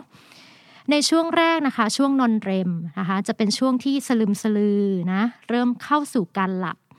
พอผ่านไปราวๆ30 นาทีเนี่ยมันก็จะเข้าสู่ช่วงหลับลึก ก่อนที่จะต่อด้วยช่วงที่ 2 นั่นก็คือเรมสลีปนะคะ ในช่วงเรมสลีปนี้เองเนี่ยมันจะเป็นช่วงที่ร่างกายเนี่ยได้พักผ่อนอย่างเต็มที่ อวัยวะต่างๆ ภายในเนี่ยมันจะหยุดทำงานยกเว้นหัวใจและกระบังลม นะคะตรงจุดนี้มันจะกินเวลาอีกประมาณ 60 นาที เมื่อเรารวมช่วงที่ 1 และ 2 เข้าด้วยกันค่ะ มันก็จะใช้ 1 วงจรของ sleep cycle เนี่ยอยู่ที่ราวๆ 90 นาที หรือบางคนมันก็อาจจะนานกว่านั้นอีกนิดหน่อยนะคะ ในหนึ่งคืนเนี่ยเราจะมีวงจรของการนอนหลับแบบเนี้ยค่ะ เกิดขึ้นวนต่อต่อต่อต่อกันไปจนเราตื่นขึ้นมาในตอนเช้า ซึ่งตามปกติแล้วเนี่ยเราจะนับได้ประมาณ 4-5 รอบต่อคืน ซึ่งพอตีเป็นเวลาแล้วมันก็จะได้ที่ 6-8 ชั่วโมง จนบางคนก็อาจจะยาวไปถึง 10 ชั่วโมงได้ค่ะ และการนอนที่ดีคืออะไร การนอนที่ดีคือการนอนที่เราได้ตื่นมาหลังจากที่ครบวงจรหนึ่งหนึ่งพอดีนั่นเองนะคะ ซึ่งเมื่อเราครบเนี่ยร่างกายก็จะได้พักผ่อนเต็มที่ ตื่นขึ้นมาแล้วก็ไม่ได้รู้สึกว่ามันแห้งมันลอยนะคะ สดชื่นตื่นเต็มตาพร้อมจะทำกิจกรรมต่างๆ ในวันใหม่ได้เลย แต่จะเกิดอะไรขึ้น ถ้าเราถูกปลุกขึ้นมาก่อนที่จะครบวงจรล่ะ โดยทั่วไปถ้าเราถูกปลุกขึ้นมากลางคันเนี่ย มันก็จะเหมือนกับคนที่เรานอนไม่พอค่ะ มันก็จะเบลอๆเนาะดังนั้นจริง ๆ แล้วพอเรารู้แบบนี้เนี่ย การนอนเยอะๆมันก็ไม่ได้ถือว่าดีนะ บางคนนอนเยอะตื่นขึ้นมาก็ยังเบลออยู่ นั่นก็เป็นไปได้ว่าเราถูกปลุกขึ้นมาก่อนที่จะครบไซเคิลนั่นเอง แล้วถ้าเกิดว่าเรานอนครบตามวงจรล่ะ แต่ว่าคืนหนึ่งเนี่ยเราได้แค่หนึ่งหรือสองวงจรเท่านั้นไม่ถึงสามหรือสี่หรือห้านะคะ สิ่งที่จะเกิดขึ้นก็คือ ช่วงเวลาในการพักผ่อนของอวัยวะต่างๆ มันก็จะน้อยลง ถ้าเราทราบว่าในหนึ่งวงจรนะคะ ในส่วนของเรมสลีปที่บอกว่าอวัยวะของเราเนี่ยมันจะได้พักผ่อน ได้เพียงพอ เมื่อมันต่อไปเรื่อยๆ ในวงจรที่ 3 วงจรที่ 4 วงจรที่ 5 ในส่วนของเรมสลีปเนี่ยมันจะยาวขึ้น ดังนั้นถ้าเรานอนแค่ 1 หรือ 2 ไซเคิลเท่านั้นน่ะร่างกายของเราก็ได้พักผ่อนแค่นิดเดียว อาจจะได้แค่ไม่ถึง 2 ชั่วโมงด้วยซ้ำมันก็ไม่เพียงพอในการพักผ่อนค่ะ ในทางกลับกันนะคะ ถ้าเรานอนเยอะยิ่งเยอะยิ่งดีเลยใช่ไหมคะ นอนไปเลย 12 ชั่วโมง 13 ชั่วโมง จริง ๆคำตอบก็คือไม่ใช่อีกนะคะ ถ้าเรานอนเยอะเกินไปร่างฝังเตียงไปเลย ติดเตียงไปเลยอย่างเงี้ย มันก็จะเกิดการถดถอยของร่างกายได้ ระบบต่างๆของเราเนี่ยถ้าเกิดว่ามีกิจกรรมทางกายนะคะ หรือตื่นน้อยเนี่ยมันก็จะทำให้มีการถอยลงอย่างเช่น กล้ามเนื้อก็จะมีการอ่อนแรงลง เราจะรู้สึกว่าเราอ่อนเพลียมากขึ้นนั่นเองนะคะ อันนี้แพนคิดว่าหลายคนคงมีประสบการณ์แหละบางวันโอ้โห เรานอนเยอะมากเลยตื่นขึ้นมา หลังจากที่นอนไป 12 ชั่วโมง สรุปว่าแบบเอ้ยยังอ่อนเพลียอยู่เลย ไม่ค่อยสดชื่นนะคะเราต้องใช้การกระตุ้นตัวเองนานกว่าปกติกว่าจะเริ่มสดใสอีกครั้งหนึ่งดังนั้นนอนเยอะก็ไม่ดีนะ และสุดท้ายนะคะ จุดที่สำคัญที่สุดก็คือว่า ถ้าเรานอนไม่เป็นเวลานะคะ จนทำให้นาฬิกาชีวภาพเสียไปมันจะเกิดอะไรขึ้นตามปกตินะคะ ร่างกายของคนเราเนี่ยมันก็จะมีนาฬิกาชีวภาพเนาะหรือว่าที่เขาเรียกว่า circadian rhythm เนาะตรงนี้เนี่ยค่ะมันก็จะเป็นตัวที่ โปรแกรมร่างกายว่าจะให้เข้านอนตอนนี้ เพื่อฮอร์โมนจะได้ทำงานเนาะจะต้องตื่นนอนตอนนี้ต้องมีกิจกรรมร่างกายเป็นเวลา ถ้าเรานอนผิดเวลาบ่อยๆนะคะ หรือบางคนที่เดินทางบ่อยๆ อย่างเงี้ยนะคะ ระบบฮอร์โมนต่างๆ ของร่างกายมันก็จะผิดปกติไปค่ะ ก็จะทำให้มีอาการรู้สึกเหมือนมึนๆเบลอๆบ่อยเนาะสมองคิดช้าลง ระบบเผาผลาญในร่างกายก็ต่ำลงนะคะอ้วนง่ายที่สำคัญคืออาจจะทำให้มีความรู้สึกว่า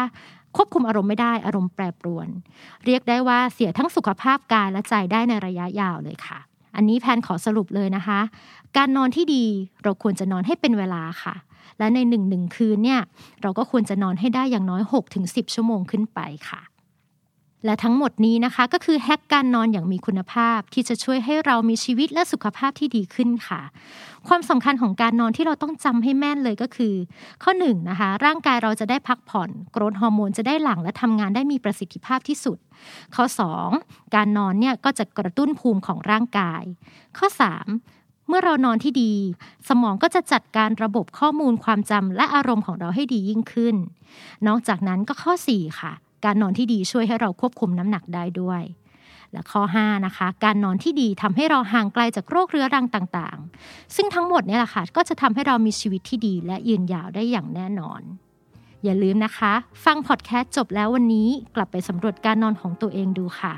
ปรับเปลี่ยนพฤติกรรมเพื่อให้เรานอนได้อย่างมีประสิทธิภาพมากขึ้น และทำให้คุณภาพชีวิตของคุณดีขึ้นได้อย่างไม่น่าเชื่อ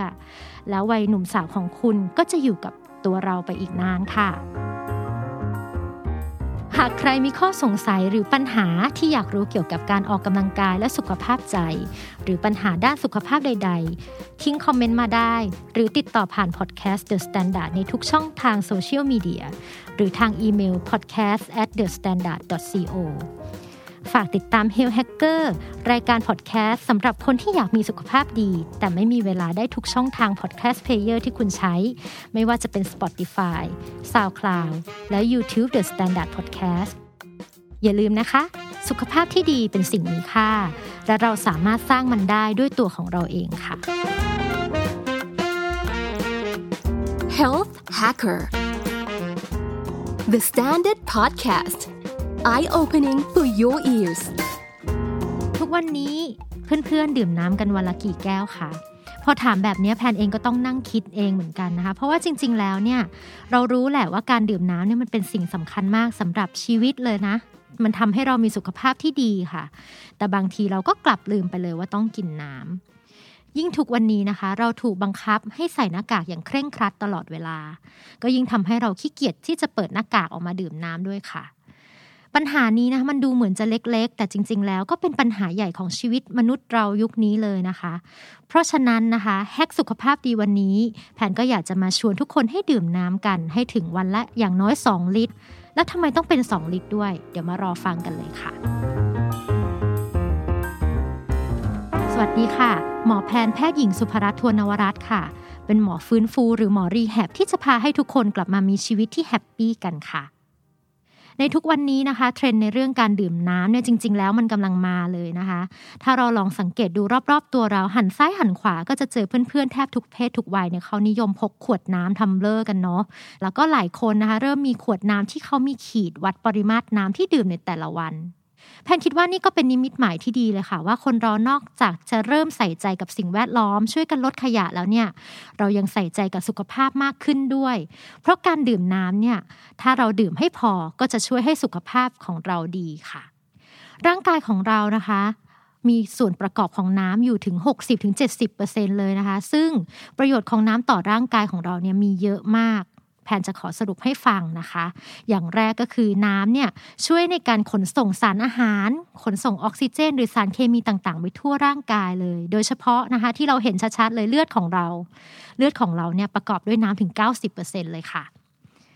ข้อ2นะคะน้ำช่วยในการควบคุมอุณหภูมิของร่างกายของเราให้เหมาะสมต่อสภาวะต่างๆ ไม่ว่าจะอากาศร้อนหรือหนาว ร่างกายของเราจะอบอุ่นอยู่ตลอดเวลานะคะ กลไกตรงนี้นี่แหละที่น้ำเข้ามาช่วย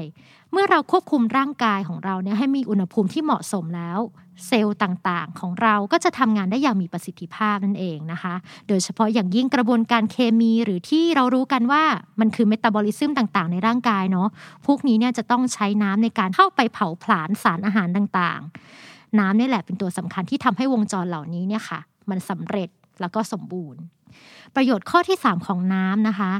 น้ำช่วยให้อวัยวะต่างๆ ในทุกระบบของร่างกายของเราเนี่ยทำงานได้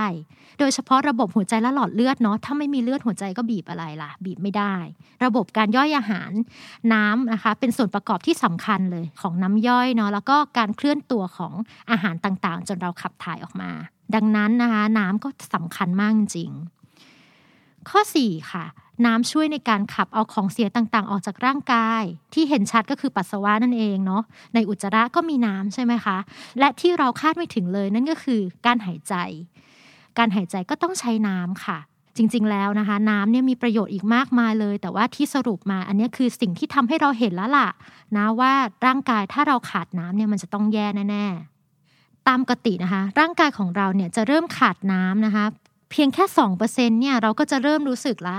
นะเราจะเริ่มมีปากแห้งนะ มีอาการอ่อนเพลีย รู้สึกแบบไม่ค่อยอยากทำอะไร ถ้าเราขาดมากขึ้นเรื่อยๆเรื่อยๆเรื่อยๆแล้วเราก็ยังไม่ได้ดื่มน้ำเข้าไปเนี่ย ร่างกายของเรานะคะ ก็จะทำงานได้ลดลง สมาธิก็จะสั้นลง ถ้าแบบรุนแรงเลยก็คือเราก็จะหมดสติไปเลย แต่อันที่พบบ่อยอะไม่ใช่อันนี้ค่ะ อันที่พบบ่อยก็คือการที่เรายังดื่มน้ำอยู่เรื่อยๆนั่นแหละ แต่เราดื่มไม่พอ ปริมาณรวมแล้วเนี่ยมันน้อยกว่าที่ควรจะได้รับในแต่ละวันทำให้ร่างกายของเราเนี่ยมันขาดน้ำค่ะนิดๆหน่อยๆพอมันเป็นนิสัยผ่านไป มันก็จะทำให้ระบบต่างๆ ของร่างกายของเราเนี่ยทำงานผิดปกติ ที่เห็นชัดๆ เลยเนาะคนที่ดื่มน้ำน้อยนะคะ ส่วนใหญ่จะท้องผูก หรือถ้าเป็นผู้หญิงนะคะ ดื่มน้ำน้อยด้วยนะคะ ไม่ค่อยลุกไปปัสสาวะด้วยกระเพาะปัสสาวะก็จะติดเชื้อง่ายนะคะนอกเหนือจากนั้นเนี่ยเรายังพบว่าคนที่ดื่มน้ำน้อยๆ ก็จะเป็นนิ่วในไตได้เยอะ ที่สำคัญที่สุด อันนี้ไม่มีใครอยากให้เป็น นั่นก็คือว่าถ้าเรากินน้ำน้อยเนี่ย ผิวของเราก็จะเหี่ยวแห้งและแตกเป็นขุย เห็นไหมคะว่ามันมีผลกระทบเนาะทั้งการใช้ชีวิตและความสวยงาม แล้วก็เป็นผลกระทบที่เป็นระยะยาวได้เลยนะคะ ดังนั้นทั่วโลกเนี่ยเขาก็เลยพยายามจะศึกษากันว่า เอ๊ะ แล้วคนทั่วไปที่เป็นผู้ใหญ่อย่างเราเนี่ย ควรจะกินน้ำกันวันละกี่ลิตรกันแน่ มันก็มีหลายผลการศึกษาเลยค่ะ บางที่บอกว่าให้กินเฉพาะตอนที่หิวน้ำก็ได้นะ เพราะว่าจริง ๆ ถ้าเราขาดน้ำแค่หนึ่งเปอร์เซ็นร่างกายจะเริ่มทริกเกอร์ละบอกว่าเฮ้ย เธอต้องกินน้ำแต่มันก็ทำไม่ได้ในทุกคนค่ะ โดยเฉพาะกับสาวๆออฟฟิศเนาะหลายคนนั่งทำงานเพลินใช่ไหมคะ พอมันเพลินๆปุ๊บ เราก็แบบไม่ได้รู้สึกว่าหิวน้ำอะมันก็จะผ่านเลยไปจนกระทั่งเราขาดน้ำเยอะเกินไป คราวนี้เราก็มาดูผลการศึกษาอีกด้านหนึ่งนะคะ เราพบว่ามันก็จะมีอีกทางหนึ่งค่ะที่บอกว่าโอเค เรายอมรับกันละว่า ผู้หญิงผู้ชายนะคะ ไม่ว่าจะเพศอะไรก็ตามเนี่ย เราแนะนำให้กินน้ำไม่น้อยกว่าวันละสองหรือสองลิตรครึ่งนะคะถึงต่อวันถึงจะเพียงพอในการดำรงชีวิต ซึ่งน้ำดังกล่าวเนี่ยค่ะ เราก็รวมถึงน้ำดื่มนะ แล้วก็น้ำในอาหารด้วยไม่ว่าจะเป็นแบบข้าวต้มนะก๋วยเตี๋ยว ผลไม้หรืออะไรก็ตามที่มีน้ำเป็นส่วนประกอบ ดังนั้นโดยรวมแล้วเนี่ยเขาก็เลยมักจะบอกว่าให้เราดื่มน้ำเปล่าเนี่ยวันละ 2 ลิตรนะคะ หรือว่า 8 ถ้วย 8 ถ้วยที่ว่าคือถ้วยหนึ่งเนี่ย250ซีซีนะคะไม่ใช่แบบถ้วยน้อยๆเนาะเมื่อเราดื่มน้ำ2ลิตรเนี่ยก็คือร่วมกับให้กินอาหารให้ครบ 5 หมู่ทุกวัน มันก็แค่นี้แหละ เราก็จะมีสุขภาพที่ดี แล้วก็มีน้ำที่เพียงพอค่ะ แต่ทั้งนี้ทั้งนั้นนะคะ จริง ๆ แล้วเนี่ยปัจจัยที่บอกว่าแต่ละคนเนี่ยเขาต้องการน้ำวันหนึ่งเนี่ยมันเยอะน้อยอย่างเงี้ย จริง ๆ มีปัจจัยเยอะมากเลย ยกตัวอย่างนะคะ ถ้าเกิดว่าคนคนนั้นเป็นนักกีฬาเขามีการออกกำลังกายเขาเข้ายิมเขาเทรนนิ่งอะไรเยอะๆเนี่ยเขาก็ต้องการน้ำที่เยอะกว่าคนทั่วไปที่นั่งอยู่นิ่งๆ ในออฟฟิศใช่ไหมคะหรือถ้าเรากิจกรรมส่วนใหญ่เนี่ยเราอยู่ในที่ที่เป็นกลางแดด หรืออากาศมันร้อนมากๆ แน่นอนว่าเราก็ต้องเสียเหงื่อไป ปริมาณน้ำที่เรารับประทานเนี่ยที่เราดื่มเข้าไปเนี่ยมันก็ต้องเยอะขึ้น ดังนั้นจริง ๆ แล้วตัวเลข 2 ลิตร หรือ 8 ถ้วยเนี่ยค่ะ มันก็เหมือนเป็นตัวเลขกลมๆที่เราแบบตั้งขึ้นมา เพื่อที่เป็นหลักมาตรฐานเลยแต่ว่าหลาย ๆ คนถ้าเกิดว่ามีอะไรที่มัน extreme กว่านั้น ก็อย่าลืมปรับให้เข้ากับชีวิตของเราด้วย มาถึงตรงนี้เนี่ยหลายคนคงสงสัยกันแล้วแหละว่า แล้วน้ำอัดลมล่ะ น้ำผลไม้ล่ะ ชาไข่มุกพวกนี้นับเป็นน้ำไหม จริง ๆ เราก็นับหมดนะคะ อะไรที่เป็นของเหลวที่แบบเข้าสู่ร่างกายเนาะแต่ว่ามันมีความต่างอยู่นิดนึงก็คือว่าน้ำพวกนี้มันมีแคลอรี่ you are what you eat อะค่ะ ถ้าเกิดว่ากินแบบน้ำอัดลม 2 ลิตรอย่างเงี้ย แคลอรี่ไปเท่าไหร่ แล้วได้แก๊สอีกอะไรอีกนะคะ ดังนั้นจริง ๆ แล้วเราก็เน้นว่าโอเค เราอยากให้ดื่มน้ำเปล่ามากกว่า ส่วนเรื่องชากาแฟ แล้วก็เครื่องดื่มแอลกอฮอล์ล่ะ นะคนสมัยนี้ก็คือดื่มกันเยอะเหมือนกันใช่ไหมคะ ตัวนี้เนี่ยมันก็เป็นของเหลวก็จริงนะคะ แต่ว่าด้วยฤทธิ์ของมันเนี่ยมันจะมีจุดหนึ่งก็คือว่ามันเหมือนกับเป็นยาขับปัสสาวะค่ะ เมื่อเราดื่มเยอะนะคะ เราก็จะปัสสาวะบ่อยใช่ไหมคะ แล้วก็มันก็จะทำให้ความสามารถในการกักเก็บน้ำเอามาใช้ในร่างกายเนี่ยมันน้อยลง ดังนั้นถ้าเกิดอยากจะดื่มดื่มได้ค่ะ แต่ว่าก็ต้องระมัดระวังเหมือนกัน ระวังว่าเฮ้ยถ้าเราดื่มเยอะๆๆวันนั้นเราอาจจะขาดน้ำก็ได้ ที่เล่ามาทั้งหมดนี้นะคะ ก็คือทริคสำหรับคนปกติทั่วไปนะคะ เพื่อจะให้ดื่มน้ำได้อย่างเพียงพอ ซึ่งในกลุ่มนี้เนี่ยก็จะเน้นไปที่คนที่ไม่ได้มีโรคประจำตัวนะคะ ถ้าเกิดว่าเราอายุเยอะขึ้นนะ หรือเรามีโรคประจำตัวหลาย ๆ อย่าง เยอะ ๆ อย่างนี้เนี่ยอาจจะต้องปรึกษาแพทย์นิดนึงนะว่าฉันจะกินน้ำได้เยอะขนาดไหน โดยเฉพาะอย่างยิ่ง ถ้ามีโรคประจำตัวเป็นแบบโรคหัวใจเนาะหรือว่าเป็นโรคไตยอย่างเงี้ยค่ะ การกินน้ำเยอะเกินไป ก็จะทำให้อวัยวะของเราคือหัวใจและไตมันทำงานหนักขึ้น จนบางคนก็อาจจะรุนแรงจนถึงเสียชีวิตได้เลย มาสรุปกันอีกครั้งหนึ่งนะคะ น้ำมีความสำคัญในการช่วยให้ระบบต่างๆ ของร่างกายของเราเนี่ยทำงานได้อย่างมีประสิทธิภาพนะคะไม่ว่าจะเป็นระบบหัวใจหลอดเลือด ระบบทางเดินอาหาร การขับถ่ายระบบประสาท หรือแม้กระทั่งผิวพรรณความงาม เราแนะนำให้ดื่มน้ำให้เพียงพอในแต่ละวัน คืออย่างน้อย 2 ลิตรต่อวัน แล้วก็รับประทานอาหารอื่น ๆ ให้ครบหมู่ เพียงเท่านี้ค่ะ สุขภาพดีก็จะมาได้ด้วยตัวเอง ฟังพอดแคสต์จบแล้ว อย่าลืมลองปรับการดื่มน้ำให้เป็นภารกิจหรือเป็นชาเลนจ์ในแต่ละวันก็ได้นะคะ เราอาจจะแบ่งเวลาการดื่มน้ำเป็นช่วงๆ อาจจะลองใช้ขวดน้ำที่สวยงามที่ชวนให้เราอยากจะดื่มนะคะ หรือถ้ามันไม่ไหวจริง ๆ ก็ลองปรับอาหารให้มีน้ำมากขึ้น อย่างเช่นอ๋อกินก๋วยเตี๋ยวเยอะขึ้นนะคะก๋วยเตี๋ยวน้ำนะนะกินข้าวต้มเยอะขึ้นอะไรแบบนี้ก็ได้นะคะและถ้าใน 1 วันเราสามารถดื่มน้ำได้ครบ 2 ลิตร ตามที่เราตั้งเป้าไว้ก็อาจจะมีรางวัลเล็ก ๆ ให้ตัวเองก็ได้ค่ะ หากใครมีข้อสงสัยหรือปัญหาที่อยากรู้เกี่ยวกับการออกกำลังกายและสุขภาพใจ หรือปัญหาด้านสุขภาพใด ๆ ทิ้งคอมเมนต์มาได้ หรือติดต่อผ่านพอดแคสต์ The Standard ในทุกช่องทางโซเชียลมีเดียหรือทางอีเมล podcast at the standard.co ฝากติดตาม Health Hacker รายการพอดแคสต์สำหรับคนที่อยากมีสุขภาพดี แต่ไม่มีเวลาได้ทุกช่องทาง podcast player ที่คุณใช้ ไม่ว่าจะเป็น Spotify, SoundCloud และ YouTube The Standard Podcast อย่าลืมนะคะ สุขภาพที่ดีเป็นสิ่งมีค่า และเราสามารถสร้างมันได้ด้วยตัวของเราเองค่ะ Health Hacker The Standard Podcast The eye-opening for your ears มีคุณผู้ฟังหลายท่านส่งคำถามนี้มาให้กันค่ะ อยากกินอาหารให้ครบ 5 หมู่ต้องทำยังไงดี จริง ๆ แล้วมันดูเหมือนเป็นเรื่องที่เราเรียนกันมาตั้งแต่เด็กค่ะ แต่เชื่อไหมคะว่า ในทุกวันนี้เนี่ยคนไทยจำนวนไม่น้อยเลยที่กินอาหารไม่ครบ 5 หมู่ หรือกินครบแหละ แต่สารอาหารมันไม่เพียงพอ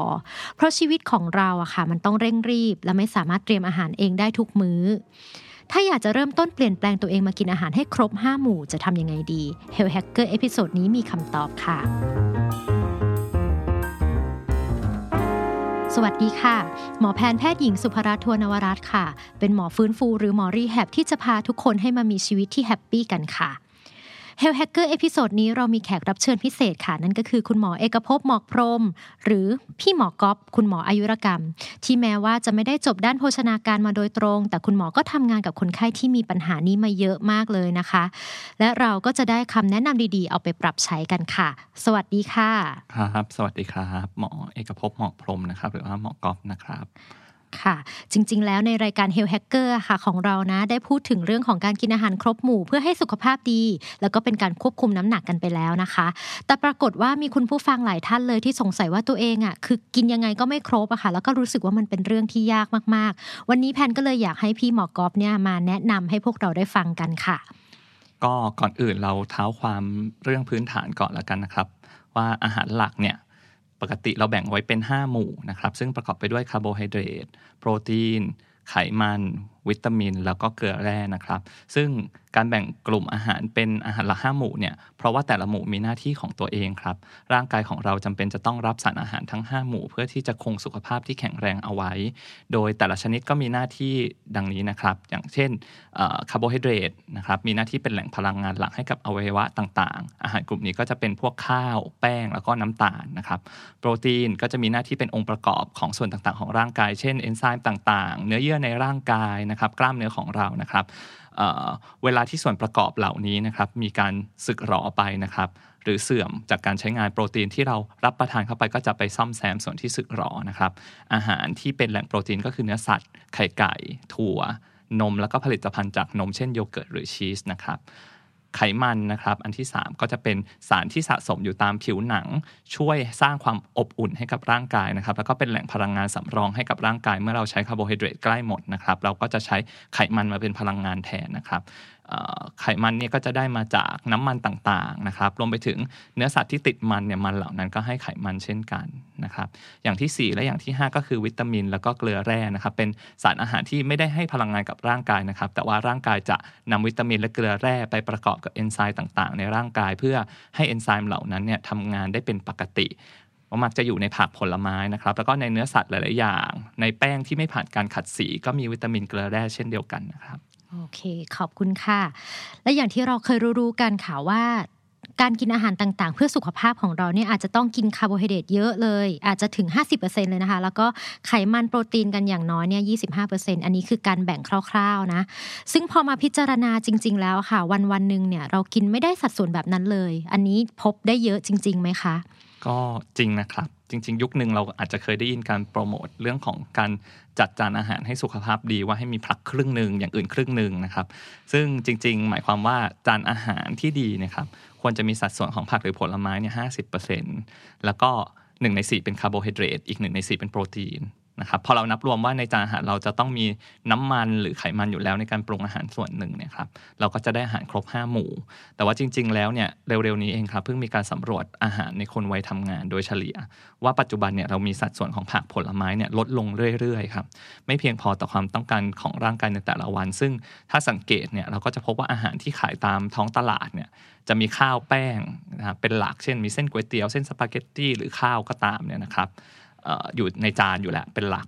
อาหารเนี่ยมักจะปรุงด้วยการผัดหรือการทอดนะครับซึ่งก็จะทำให้เราได้รับไขมัน แต่ว่าส่วนของโปรตีนซึ่งมาจากเนื้อสัตว์เนี่ยมากน้อยแล้วแต่ร้าน และที่สำคัญก็คือผักและผลไม้เนี่ยส่วนใหญ่เราจะได้แค่ผักเคียงจานในปริมาณเล็กน้อย หรือว่าผลไม้เองนะครับปัจจุบันพอเราใช้ชีวิตแบบอยู่กับร้านค้าทั่ว ๆ ไปเนาะเราโอกาสที่เราจะได้รับประทานผลไม้ก็น้อยลงเมื่อเทียบกับสมัยก่อนนะครับ นอกจากที่เรารับประทานผักผลไม้น้อยแล้วเนี่ยหลายครั้งแหล่งของคาร์โบไฮเดรตโปรตีนและไขมันที่เรารับกันอยู่ก็ยังเป็นแหล่งที่ไม่ค่อยดีกับสุขภาพด้วยนะครับ ยกตัวอย่างเช่นคาร์โบไฮเดรตก่อนละกันนะครับ คาร์โบไฮเดรตที่ดีเนี่ยควรเป็นแป้งที่ไม่ผ่านการแปรรูป หรือแปรรูปน้อย อย่างเช่นข้าวกล้อง ข้าวซ้อมมือ ขนมปังโฮลวีตนะครับ เพราะว่าเมื่อผ่านการแปรรูปน้อยก็จะให้วิตามินแล้วก็ไฟเบอร์มาด้วยนะครับ แป้งที่ผ่านการแปรรูปน้อยเหล่านี้ เวลาย่อยเป็นพลังงานนะครับ ก็จะเป็นน้ำตาลในกระแสเลือดที่ให้ระดับคงที่ต่อเนื่อง นานกว่าแป้งที่ผ่านการขัดสีทำให้เราทานอาหารแบบนี้ครับแล้วรู้สึกว่าอิ่มอยู่นานขึ้น น้ำตาลที่เราย่อยไปแล้วเนี่ยครับจะไม่สูงเป็น peakนะครับซึ่งน้ำตาลที่สูงเป็น peak บ่อยๆ จะเป็นสาเหตุของโรคเบาหวานนะครับคาร์โบไฮเดรตที่เราต้องระวังมากที่สุดก็คือคาร์โบไฮเดรตที่มาในรูปน้ำตาลหรือขนมหวานเลยครับเพราะว่าน้ำตาลเนี่ยจะดูดซึมแล้วให้ระดับน้ำตาลในเลือดสูงขึ้นอย่างรวดเร็วนะครับร่างกายเนี่ยพอเห็นว่าระดับน้ำตาลในเลือดสูงขึ้นอย่างรวดเร็วนะครับก็จะเอาไปเก็บเป็นไขมันอย่างรวดเร็ว และด้วยระดับน้ำตาลที่สูงเร็วแล้วก็ต่ำเร็วนะครับจะทำให้รู้สึกเราโหย พอช่วงที่น้ำตาลมันต่ำลง เราก็จะอยากกินอีกจนเป็นสาเหตุของโรคอ้วนหรือโรคเบาหวานได้ ส่วนกลุ่มไขมันเนี่ยครับเราก็จะมีไขมันที่ดีที่สุดใช่ไหมครับที่เราอยากจะเลือกทานจะเป็นไขมันไม่อิ่มตัว ซึ่งส่วนใหญ่จะมาจากน้ำมันที่ได้จากเมล็ดพืช เช่นน้ำมันรำข้าว น้ำมันเมล็ดทานตะวันน้ำมันมะกอก ส่วนไขมันที่ไม่ดีนะครับจะมาจากน้ำมันที่ผ่านกระบวนการแปรรูป ซึ่งอันที่แย่ที่สุดเลยคือไขมันทรานส์พวกนี้จะพบในเนยเทียม หรือน้ำมันที่อยู่ในของทอดกรอบของขนมซองครับเนื่องจากไขมันทรานส์พวกนี้ไม่ดีตรงที่ว่าทำให้เกิดโรคหลอดเลือดสมอง แล้วก็โรคหลอดเลือดหัวใจได้ ส่วนกลุ่มโปรตีนนะครับโปรตีนที่ดีจะมาจากเนื้อสัตว์ พวกปลาไก่หรือสัตว์ทะเลครับ เนื่องจากว่านะครับปลาไก่แล้วก็สัตว์ทะเลเนี่ยให้ไขมันอิ่มตัวที่น้อยกว่า ส่วนสัตว์เนื้อแดงเช่นหมูหรือวัวนะครับจะมีสัดส่วนของไขมันอิ่มตัวค่อนข้างเยอะครับทำให้เพิ่มความเสี่ยงของโรคหัวใจแล้วก็หลอดเลือดเช่นเดียวกันครับนอกจากผักแล้วก็ผลไม้แล้วการรับประทานอาหารที่เป็นโปรตีนดีคาร์โบไฮเดรตดีไขมันดีก็ยังสำคัญกับสุขภาพด้วยเช่นกันนะครับ ถ้ามันเป็นแบบนี้อะค่ะ คือคนเราอะค่ะ มันไม่สามารถเตรียมอาหารได้เอง แต่ต้องไปซื้อตามร้านแบบแทบทุกมื้อเลยอะค่ะ แบบนี้เนี่ยมันก็มีโอกาสที่จะได้สารอาหารที่ไม่ดีใช่ไหมคะ จะมีวิธีแนะนำไหมคะ ว่าจะทำยังไงให้ได้ครบส่วนด้วย แล้วก็ได้สารอาหารที่ดีแบบที่เล่าให้ฟังแบบนี้ค่ะ อันนี้ยากอยู่เหมือนกันนะครับ แต่คิดว่าเบื้องต้นนะครับ เราอาจจะต้องเดินสำรวจร้านอาหารและร้านขายของในละแวกที่เราเรียนหรือที่ทำงานก่อนครับ ลองดูว่ามีร้านแบบไหนไหมที่เราจะเขาจะให้ผักเยอะ มีร้านแบบไหนไหมที่เขาจะมี คาร์โบไฮเดรตเป็นทางเลือกให้เรา เช่นเราสามารถสั่งข้าวกล้องได้ ยกตัวอย่างนะครับ ถ้าเป็นร้านข้าวราดแกงเนี่ยเราอาจจะมองหาร้านที่มีความหลากหลายของการปรุงมีทั้งผัด มีทั้งทอด มีทั้งต้มอะไรเงี้ยครับ หรือส่วนตัวเวลาขับรถไปทำงานที่อื่นเนี่ยจะพยายามมองหาร้านข้าวแกง พวกปักใต้ก่อน ที่เนี่ยจะร้านข้าวแกงผักปักใต้มีลักษณะ เหมือนกันอย่างหนึ่งคือจะชอบให้ผักเคียงมารับประทานทีละเยอะๆนะครับถ้าเราเจอร้านแบบนี้เราเข้าไปเราก็จะได้ทานผักเยอะหน่อยนะครับ หรือถ้าเราสำรวจร้านอาหารดูแล้วเนี่ยครับเราเห็นแล้วว่าโอเคร้านนี้เป็นร้านข้าวแกงที่เขาปรุงอาหารมีบางอย่างเป็นผักอยู่พอสมควรนะ ทีนี้เราเลือกนะครับอาหารให้มีผัก แล้วก็โปรตีนในจานของเราครับเพียงพอเหมือนที่บอกว่าอยากให้ได้ผักสักครึ่งหนึ่งข้าวแล้วก็โปรตีนอีกรวมกันอีกอย่างละครึ่ง อีกครึ่งหนึ่งนะครับ ซึ่งถ้าเราต้องการจะคุมเรื่องไขมันเพิ่มเติมด้วยเนี่ยก็แนะนำว่าให้ลองกำหนดดูครับว่า ลองเลือกสักหนึ่งมื้อที่เราเลือกอาหารแบบไม่ผัดแล้วก็ไม่ทอดเลย มีแต่ของนึ่งของต้มของตุ๋นนะครับ อย่างเช่นข้าวราดแกงเราก็อาจจะเลือกต้มจืดผักกาดขาวเลือกไข่ตุนหรือถ้ามีร้านก๋วยเตี๋ยวใกล้ๆก็จะเป็นร้านก๋วยอาจจะเลือกเป็นก๋วยเตี๋ยวน้ำหรือสั่งเกาเหลาลูกชิ้นมาทานคู่กับข้าวก็ได้ ตรงนี้ก็จะช่วยลดการบริโภคไขมันชนิดที่ไม่ดีที่มาจากการทอดได้ระดับหนึ่งนะครับ ผมอยากยกตัวอย่างเรื่องของการบริโภคไขมันให้เห็นภาพนิดนึงนะครับ ว่าถ้าเราเลือกเปลี่ยนจากทอดมาเป็นต้มเนี่ยจริง ๆ เราคุมปริมาณอาหารได้โดยที่เราไม่ต้องอดเลย ยกตัวอย่างเช่นไข่หนึ่งฟองนะครับถ้าเราเอามาต้มหรือตุ๋นเนี่ยแคลอรี่ต่อฟองจะประมาณ 70 กิโลแคลอรี่เท่านั้นเอง แต่ถ้าเราเอามาเจียวจนฟูนุ่มนะครับน้ำมันที่แทรกไปในความฟูนุ่มตรงนั้นเนี่ยทำให้ไข่เจียวของเราเนี่ยมีแคลอรี่เพิ่มขึ้นมาเป็น 300ถึง700กิโลแคลอรี่แล้วแต่ยี่ห้อแล้วแต่เจ้านะครับเพราะฉะนั้น ตรงนี้ก็สำคัญ ส่วนการรับประทานผักให้เพิ่มขึ้นเนี่ยแนะนำว่าการไปร้านอาหารนะครับเหมือนที่บอกแล้วถ้าไปร้านข้าวแกงเราสั่งผักให้เยอะขึ้นนะครับหรือเมื่อมีความรู้สึกอยากรับประทานอาหารหรือขนมกรุบกรอบนะครับครั้งหน้าเนี่ยให้ลองเตรียมเป็นผลไม้ที่มีความกรอบมาแช่ตู้เย็นไว้รับประทานแทนนะครับอย่างเช่นแอปเปิลฝรั่งชมพู่นะครับก็จะช่วยให้เราได้รับวิตามินเกลือแร่ด้วย แล้วก็สนุกกับการเคี้ยวเหมือนเดิมนะครับทดแทนกับขนมได้ ก็คือว่าอาจจะเอาผลไม้ที่ตัวเองชอบเลยเนาะมันจะได้แบบแฮปปี้เอามาจากบ้านเลยอย่างนี้ใช่ไหมคะใช่ครับ แต่ยังไงก็ตามผลไม้เนี่ยนะครับ เราอาจจะต้องเลือกระวังผลไม้เนี่ยมันมีรสหวานนะครับ ซึ่งทำให้เราได้รับน้ำตาลจากผลไม้ระดับหนึ่งเราต้องระวังว่าเราไม่รับน้ำตาลจากผลไม้มากจนเกินไปด้วยครับ ผลไม้ที่หวานจัดเนี่ยจริง ๆ ไม่ควรทานครั้งละมากๆครับ แล้วก็ควรจะหลีกเลี่ยงการรับประทานน้ำผลไม้สดๆ เนื่องจากว่า เราจะได้รับน้ำตาลจากผลไม้เนี่ยเยอะเกินไปครับ ถ้าเราทานผลไม้ทั้งลูกเนี่ยเราจะได้ทั้งกากใยไฟเบอร์ วิตามิน เข้ามาด้วยซึ่งกากใยไฟเบอร์ ตรงนี้เป็นตัวช่วยในเรื่องการขับถ่ายที่ดี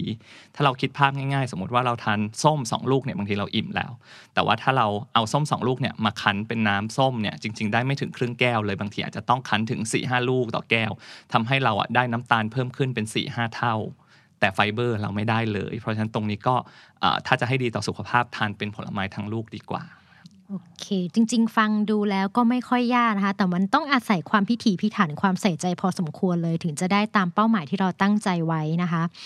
คราวนี้ค่ะจะขออนุญาตมาอีกประเด็นหนึ่งก็คือเรื่องของอาหารเช้าค่ะ คือหมอเราเองอะมักจะเน้นย้ำกับคนไข้อะค่ะ หรือว่าคนทั่วไปว่าอาหารเช้าเนี่ยสำคัญที่สุด แต่มันก็มีอีกหลายเสียงเลยที่บอกว่าจะกินอาหารตอนไหนก็ได้ มันได้พลังงานต่อวันเหมือนกัน ดังนั้นเนี่ยการกินตอนเช้าแค่นิดหน่อย หรือกินข้าวกาแฟหรืออะไรแบบเนี้ยหรือเว้นบางมื้อบ้างก็ได้ พี่หมอกอฟเนี่ยมีความเห็นหรือมีคำแนะนำอะไรไหมคะ ครับก็สิ่งที่จะต้องระวังก็คือว่าทุกครั้งที่เราอดอาหาร หรือมีมื้อที่เรารับประทานอาหารน้อยๆ รับประทานอาหารไม่พอเนี่ยครับ ร่างกายของเราก็จะมีกลไกกระตุ้นความหิวนะครับ เหมือนร่างกายตกอยู่ในภาวะขาดพลังงานเนะมันนึกว่าเราเรากำลังวิกฤตอยู่นะครับก็จะทำให้กระตุ้นความอยากอยู่อย่างนี้นะครับ จนเมื่อเราถึงอาหารมื้อถัดไปเนี่ยเวลาเรารับประทานเราจะไม่รู้ตัวว่าเราทานนะชดเชยไปในปริมาณที่บางทีอาจจะเยอะกว่าแบ่งทาน 2 มื้อนะครับดังนั้นก็เลยเคยมีการศึกษาครับว่าคนที่ข้ามอาหารมื้อเช้า หรือทานมื้อเช้าเป็นแคลอรี่ต่ำๆเช่นทานกาแฟกับขนมปังแผ่นเดียวอะไรอย่างเงี้ยครับ เพิ่มโอกาสการเกิดโรคอ้วนและโรคเบาหวานได้เนื่องจากว่าความหิวที่เราสะสมมาจากมื้อเช้าครับทำให้เรารับประทานอาหารมื้อกลางวัน แล้วก็มื้อเย็นเนี่ยในปริมาณที่มากเกิน แล้วกลายเป็นแคลอรี่ทั้งหมดเนี่ยมันเกินจาก ที่เราแบ่งเป็น 3 มื้อซะอีกนะครับ ดังนั้นการที่เราตื่นเช้าหน่อยนะครับ กินอาหารที่มีพลังงานเพียงพอตั้งแต่มื้อเช้าทำให้เรามีแรงไปเรียนไปทำงานนะครับ นอกจากประสิทธิภาพการทำงานจะดีแล้วเนี่ยยังช่วยให้ร่างกายไม่หิวจนเกินไป จนเราไปกินหนักในมื้อต่อๆไปด้วยนะครับแต่ว่าก็อาจจะมีคนสงสัยว่าหลังๆเนี่ย มันมีการเป็นเทรนด์ของการทำ intermittent fasting หรือการอดอาหารเพื่อที่จะคุมน้ำหนักนะครับว่าเรากินได้ภายใน 8 ชั่วโมงของวันนะ แล้วเราก็งดไปเลย 16 ชั่วโมง ไม่กินอาหารที่มีแคลอรี่เลยเนี่ยบางคนก็จะบอกว่างั้นเราเริ่มกินมื้อแรกเป็นมื้อเที่ยง มื้อที่ 2 เป็นมื้อเย็นเราวๆนี้ก็จะอยู่ใน 8 ชั่วโมงเนี่ยครับก็มีการศึกษาพบเหมือนกันว่า การที่เราข้ามมื้อแบบนี้ เราสามารถจะลดน้ำหนักได้จริง แต่จริงเรา ถ้าในทางปฏิบัติก็คือเราต้องผ่านการฝืนถูกไหมครับเราต้องผ่านการว่าอะถ้าอย่างนั้นหลังจากครบ 8 ชั่วโมงเนี้ยเราไม่กินอีกแล้วนะ ซึ่งถ้าเราทำได้จริงจนร่างกายปรับตัวจนชินนะครับ ก็มีการศึกษาว่าเราสามารถคุมน้ำหนักได้เหมือนกัน แต่ว่าเราก็จะต้องสู้กับฮอร์โมนหิวอย่างมากครับเพราะฉะนั้นจริง ๆ แล้วการทานเรื่อยๆ เลือกรับประทานอาหารที่มีประโยชน์ แบ่งทาน 3 มื้อ ไม่ให้ร่างกายเราหิวจนเกินไปจนเราไปกินหนักในมื้อใดมื้อหนึ่งเนี่ยจริง ๆ แล้วก็อาจจะตอบโจทย์ใครหลาย ๆ คนไม่ให้รู้สึกหิวจนเกินไปค่ะ งั้นถ้าเราเปลี่ยนไปที่การงดมื้อเย็นล่ะคะจริง ๆ การศึกษาวิจัยเรื่องการงดอาหารมื้อเย็นกับสุขภาพเนี่ยมีน้อยกว่ามื้อเช้าครับ ส่วนใหญ่จะมีแต่การศึกษาว่าการเพิ่มมื้ออาหาร คือเราไปรับประทานอาหารเนี่ยบ่อยขึ้น แต่รับประทานอาหารแค่พออิ่มเนี่ยครับก็พบว่าสามารถช่วยลดน้ำหนักได้ เพราะว่าพอเราไม่หิวมาก เวลาที่เรากินแต่ละครั้งเราก็จะกินไม่มากจนเกินไป ส่วนการงดอาหารมื้อเย็นนะครับ ถ้างดแล้วทำให้เราหิวมาก จนเราต้องไปกินหนักในมื้อดึก หรือมื้อเช้าวันถัดไป หรือมื้อสายวันถัดไปอะไรเงี้ยครับ จริง ๆ แล้วก็อาจจะส่งผลเสียให้เราน้ำหนักเกินได้เหมือนกับการงดมื้อเช้าได้เหมือนกันนะครับ ค่ะ พอฟังแบบนี้ก็คือเหมือนกับว่าคอนเซปต์ที่เราต้องกินอาหารครบสามมื้ออะค่ะ ก็คือเพื่อให้ร่างกายของเราได้พลังงานเพียงพอ แล้วก็ไม่ค่อยหิวในระหว่างวันแบบนี้ใช่ไหมคะ ใช่ครับ ก็การรับประทานอาหารที่เหมาะสม มีแหล่งจากโปรตีนคาร์โบไฮเดรตแล้วก็ไขมันคุณภาพดี แล้วก็ไม่ต้องข้ามมื้อ เพื่อไม่ให้เราหิวจนเกินไปเนี่ยสามารถทำให้เรามีน้ำหนักอยู่ในเกณฑ์ดี และมีสุขภาพดีได้ครับ นอกจากนี้ยังเคยมีการศึกษาเปรียบเทียบเกี่ยวกับการปรับมื้ออาหารด้วยนะครับ ว่าถ้าเราแบ่งมื้ออาหารให้มีอาหารว่างขั้นช่วงระหว่างเช้ากับกลางวัน แล้วก็กลางวันกับเย็น แต่อาหารที่ขั้นเนี่ยครับเป็นอาหารมื้อเล็ก แล้วเลือกอาหารที่ดีต่อสุขภาพ เช่น นมจืด ผลไม้สักหนึ่งจานเล็กโยเกิร์ตใส่ผลไม้อะไรเงี้ยครับที่ไม่หวานนะครับแบบนี้ก็จะช่วยให้เราเนี่ยกินอาหารมื้อหลักแบบไม่หิวจนเกินไป กลายเป็นว่าเราก็ได้สารอาหารครบแคลอรี่ไม่เกิน แล้วก็ดีกว่าการปล่อยให้ตัวเองหิวหนักๆแล้วไปทานหนักๆรอบเดียว ขอบคุณมาก ๆ เลยค่ะ คราวนี้ก็มาถึงอีกกลุ่มหนึ่งค่ะ คือคนที่ทำงานดึก ๆ แล้วเขาหิวตอนกลางคืนอะ คือมันไม่ได้อยู่ในช่วงของมื้ออาหารแล้วค่ะ แบบนี้ต้องทำยังไงดีคะความหิวตอนดึกเนี่ยครับก็เป็นอาการที่เป็นความหิวที่เกิดจากความตึงเครียดอ่อนล้าของร่างกายนะครับ ว่าเวลาที่ร่างกายเนี่ยตึงเครียดอ่อนล้าถึงเวลานอนไม่ได้นอนอย่างเงี้ยครับร่างกายก็จะผลิตฮอร์โมนตัวหนึ่งขึ้นมาชื่อว่าคอร์ติซอลนะครับ ฮอร์โมนตัวนี้จะผลิตออกมาในช่วงเวลาที่ร่างกายคิดว่าตัวเองอยู่ในภาวะฉุกเฉิน อยู่ในภาวะที่ต้องเร่งให้มีพลังงานออกมาต่อเนื่องนะครับ พอเราไม่ได้หยุดงานเพื่อที่จะไปพักผ่อนตอนกลางคืนตามปกตินะครับ ความหิวเนี่ยครับก็จะทำให้เราเนี่ยมองหาอาหารที่มีแคลอรี่มาเติมนะครับทำให้เราเนี่ยเสี่ยงต่อการเกิดภาวะอ้วนได้นะครับ พฤติกรรมพวกนี้ครับ ถ้า ใครมีความจำเป็นที่จะต้องทำงานตอนดึกนะครับ เราแนะนำว่าอาหารที่เราจะรับประทานในช่วงตอนดึกนะครับอาจจะเป็นอาหารที่เพื่อรองท้องเฉยๆ แล้วพยายามเลือกอาหารที่แคลอรี่มันไม่เยอะเกินไปให้อยู่ท้องเพื่อให้ผ่านคืนนั้นไปได้ก่อนนะครับ ยกตัวอย่างเช่น อาจจะทานเป็นนมจืด นมถั่วเหลือง ถั่วลิสงต้ม ฝรั่งแอปเปิลล่าสุดผมไปเดินซูเปอร์ ถั่วแระต้ม อันนี้ใช้ได้ หายหิวนะครับหลังจากนั้นผ่านคืนนั้นไปแล้ว อย่าลืมนอนพักผ่อนให้เพียงพอนะครับ ร่างกายจะได้ไม่เกิดภาวะโภชนาการเกินครับ ก็ชัดเจนมากๆนะคะ ไม่ใช่แบบเอ้ยเดินไปต้มมาม่าเรื่อยๆ อะไรอย่างนี้นะคะ ชัดเจนมากๆเลยนะคะ ก็คือว่าความหิวช่วงกลางคืนเนี่ยจะเกิดได้ถ้าเราไม่ได้เข้าสู่ช่วงการพักผ่อนตามธรรมชาตินั่นเองนะคะ ถ้าใครจำเป็นต้องอยู่ดึกๆดื่นๆจริงๆเนี่ยก็อย่าลืมนะคะ ไม่ใช่ว่าไปต้มมาม่ากินนะคะ ก็ลองทำตามคำแนะนำของพี่หมอกอบได้เลยนะคะ มาถึงประเด็นช่วงท้ายแล้วค่ะ ก็คือเรื่องอาหารต่างๆ ที่นิยมกันในปัจจุบัน อันแรกเลยก็คือพวกอาหารสำเร็จรูปนะคะ หรือจะเป็นพวก processed food ต่างๆ อาหารพวกนี้เนี่ยค่ะ ถ้าเรากินมากๆ จะมีปัญหาอะไรไหมคะครับก็เดี๋ยวนี้เรารับประทานอาหารแปรรูปหรือว่า processed food กันเยอะขึ้นนะครับ ไม่ว่าจะเป็นกลุ่มเนื้อสัตว์นะครับ ก็เช่นไส้กรอกเนื้อแฮมเบอร์เกอร์หมูยอกุนเชียงนะครับ หรือว่ากลุ่มคาร์โบไฮเดรตอย่างเช่นบะหมี่กึ่งสำเร็จรูปขนมอบกรอบนะครับเอ่อ ข้อควรระวังเลยของการทานอาหารแปรรูปเนี่ยก็คืออาหารเหล่านี้จะมีการปรุงที่ใส่โซเดียมค่อนข้างสูงครับ ซึ่งโซเดียมที่สูงเนี่ยครับถ้าเราบริโภคบ่อยๆ ก็จะเป็นสาเหตุของโรคความดันโลหิตสูง นอกจากนี้เนี่ยขนมอบกรอบขนมทอดนะครับที่เป็นซองๆถุงๆมีไขมันทรานส์อย่างที่บอกไปตอนต้น ซึ่งเพิ่มความเสี่ยงกับการเกิดโรคหัวใจแล้วก็หลอดเลือดนะครับ อยากจะแนะนำว่าถ้าเลือกรับประทานอาหารที่ปรุงจากของสดได้ครับก็จะลดความเสี่ยงเหล่านี้ แล้วก็ดีต่อสุขภาพครับ เราอาจจะต้องเริ่มมองหาอาหารที่ไม่ผ่านการแปรรูปอะครับมาเก็บไว้ในตู้เย็นของเราเนาะคือตู้เย็นของเรามีอะไรเราก็จะกินอย่างนั้นนะครับ จริง ๆ ถ้าเราจะปรับสุขภาพของเราอาจจะต้องเริ่มจากการปรับของที่อยู่ในตู้เย็นก่อน เช่น คนที่ชอบขนมอบกรอบนะครับอาจจะเปลี่ยนเป็นถั่วลิสงถั่วแระเหมือนที่เมื่อกี้แนะนำไป ส่วนคนที่รับประทานโปรตีนจากไส้กรอก หมูยอ กุนเชียงเนี่ยครับ อาจจะเปลี่ยนมาเป็นโปรตีนที่ดีนะครับ อย่างเช่นอลองฝึกทำไข่ตุ๋นกินเองในไมโครเวฟนะครับ ใส่เนื้อสัตว์แบบที่ตัวเองต้องการนะครับ หรือว่าอาจจะกินเป็นโยเกิร์ตที่รสไม่หวานนะครับ หรือดื่มนมนะครับ ซึ่งเป็นแหล่งโปรตีนคุณภาพดี แล้วก็ดีต่อสุขภาพมากกว่า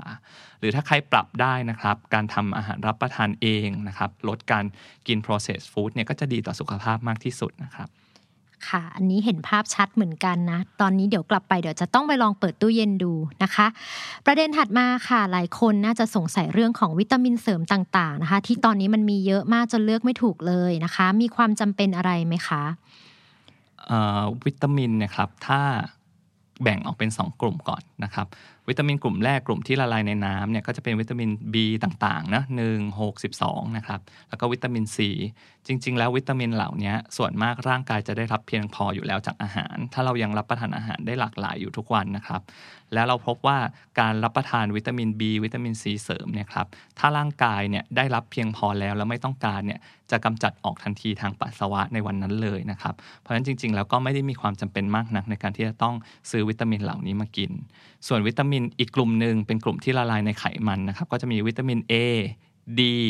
E แล้วก็ K นะครับ วิตามินกลุ่มนี้นะครับจริงๆ จะอยู่ในอาหารเป็นส่วนใหญ่นะครับ ส่วนวิตามินดีจะเป็นตัวที่ได้มาจากการที่เราไปออกแดดนะผิวของเรากระทบกับแสงแดด แล้วก็จะผลิตวิตามินดีขึ้น วิตามินเหล่านี้ครับ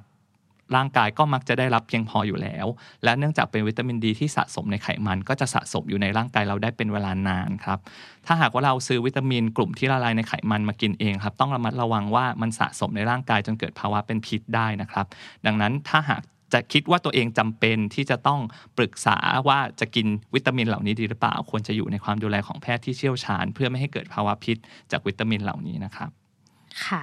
ดังนั้นนะคะในในกลุ่มของวิตามินเสริมต่างๆเนี่ยในไอเดียแล้วจริง ๆ เราก็คือเราได้รับจากอาหารถ้าเกิดว่าเรากินอย่างเพียงพอนะคะ ดังนั้นถ้าใครอยากจะกินวิตามินเสริมนะคะ ก็อยากแนะนำว่าให้ลองไปปรึกษาแพทย์ดูนะคะ เพื่อว่าเราจะได้รับประโยชน์ให้มากที่สุดนะคะ แล้วก็เกิดโทษต่อร่างกายของเราให้น้อยที่สุดค่ะ มาถึงข้อสุดท้ายกันแล้วนะคะ ก็คือเทรนด์ของโปรตีนเชคนะคะ บางคนกินแทนข้าวเย็นเลยนะคะ ตอนนี้อินเทรนด์มากหันไปทางไหนก็เห็นแบบโหหลายยี่ห้อมากเลย ตามความเห็นของพี่หมอกอบคิดว่าจำเป็นไหมคะ จริง ๆ แล้วที่มาของอาหารเสริมโปรตีนนะครับ น่าจะมาจากกลุ่มนักเพาะกายนะเพราะว่านักเพาะกายเนี่ยเวลาเขา พยายามจะเล่นกล้ามเนี่ยครับให้สวยงามเนี่ยร่างกายเขาจะต้องการโปรตีนในสัดส่วนที่มากกว่าอาหารอื่นเป็นพิเศษนะครับเมื่อร่วมกับการออกกำลังกายที่เป็นแบบยกน้ำหนักหรือที่เราเรียกว่าเวทเทรนนิ่งเนี่ยเขาก็จะมีกล้ามเนื้อที่สวยงามขึ้นได้ผลลัพธ์ตามที่ต้องการ แต่นักกีฬากลุ่มเนี่ยครับเขาก็ยังทานสารอาหารอื่นครบถ้วน เพียงแต่ว่าเพื่อให้ได้โปรตีนเพียงพอเขาก็จะทานกลุ่มเวโปรตีนเนี่ยเสริมเข้าไป แต่สำหรับคนทั่วไปครับที่เลือกเอาโปรตีน shake มารับประทานแล้วทานแทนอาหารไปเลยเนี่ยสิ่งที่ต้องระวังก็คือ 1 นะครับเราอาจจะขาดวิตามินตามธรรมชาติที่มาจากเนื้อสัตว์ครับแล้วก็เราอาจจะขาดคาร์โบไฮเดรตซึ่งเป็นแหล่งพลังงานที่สำคัญเนาะ เมื่อกี้เรากำลังจะทำงานดึกใช่ไหมครับ แต่ว่ามื้อเย็นเรากลายเป็นมีแต่โปรตีนอย่างเดียว เราไม่มีพลังงานพื้นฐานจากคาร์โบไฮเดรตนะครับ สุดท้ายร่างกายของเราก็อาจจะโหยมากๆ แล้วเดี๋ยวเราก็จะไปรับประทานอะไรที่มันเป็นคาร์โบไฮเดรตที่ไม่ดี เช่นเราไปดื่มน้ำหวานหรืออะไรแทน อันนี้ก็จะไม่ค่อยดีต่อสุขภาพครับ จริง ๆ มีการศึกษานะครับว่าการเอาโปรตีน shake เนี่ยมารับประทานแทนอาหารมื้อหลักเนี่ยสามารถทำให้เราเนี่ยลดน้ำหนักได้ในช่วงต้น แต่อย่างไรก็ตามนะครับ เนื่องจากแคลอรี่ที่มันไม่เพียงพอนะครับจากการที่เราได้รับโปรตีนอย่างเดียวตรงนี้ครับตอนแรกเหมือนน้ำหนักจะลด แต่อาจจะทำให้ร่างกายเนี่ยครับเห็นว่าแคลอรี่ไม่เพียงพอแล้วไปดึงโปรตีนที่อยู่ในกล้ามเนื้อเนี่ยออกมาเพื่อใช้เป็นพลังงานแทน UD นะครับซึ่งก็จะกลายเป็นว่ากล้ามเนื้อของเราก็อาจจะลดลงได้จากสัดส่วนของพลังงานที่ไม่พอเช่นกัน ดังนั้นเราควรจะรับประทานอาหารให้ครบครับแล้วก็ออกกำลังกายส่วนการกินโปรตีนเป็นอาหารเสริม ก็ทำได้หากหากต้องการที่จะเพิ่มมวลกล้ามเนื้อครับ ค่ะสำหรับเพื่อนๆที่ได้ฟังกันก็น่าจะเริ่มมีไอเดียในการปรับอาหารการกินของเราในแต่ละวันให้ครบหมู่แล้วนะคะ แถมยังมีเทคนิคดีๆนะคะ แล้วก็ไม่ยากด้วยในการเลือกสารอาหารที่ดีจริง ๆสำหรับร่างกายของเราค่ะ พอได้ไอเดียแล้วก็อย่าลืมไปลองเริ่มทำดูนะคะ อาจจะพรุ่งนี้มารืนนี้ก็ได้ค่ะ ถ้าไม่ได้เตรียมอาหารเองก็ลองค่อยๆ มองหาร้านอาหารที่เข้าสเปค ตามที่พี่หมอกอบได้เล่าไปนะคะ พอทำได้สักระยะหนึ่งก็อย่าลืมมาเล่าให้พวกเราฟังกันค่ะ ว่าได้ผลดีขนาดไหนสำหรับวันนี้ก็ต้องขอขอบคุณพี่หมอกอบมากๆเลย ที่มาแชร์เรื่องราวดีๆ ให้เราได้ฟังกันค่ะ ขอบคุณค่ะครับขอบคุณครับหากใครมีข้อสงสัยหรือปัญหาที่อยากรู้เกี่ยวกับการออกกำลังกายและสุขภาพใจ หรือปัญหาด้านสุขภาพใด ๆ ทิ้งคอมเมนต์มาได้ หรือติดต่อผ่านพอดแคสต์ The Standard ในทุกช่องทางโซเชียลมีเดียหรือทางอีเมล podcast at the standard co ฝากติดตาม Health Hacker รายการพอดแคสต์สำหรับคนที่อยากมีสุขภาพดี แต่ไม่มีเวลาได้ทุกช่องทาง podcast player ที่คุณใช้ ไม่ว่าจะเป็น Spotify, SoundCloud และ YouTube The Standard Podcast อย่าลืมนะคะ สุขภาพที่ดีเป็นสิ่งมีค่า และเราสามารถสร้างมันได้ด้วยตัวของเราเองค่ะ Health Hacker The Standard Podcast The Eye Opening for Your Ears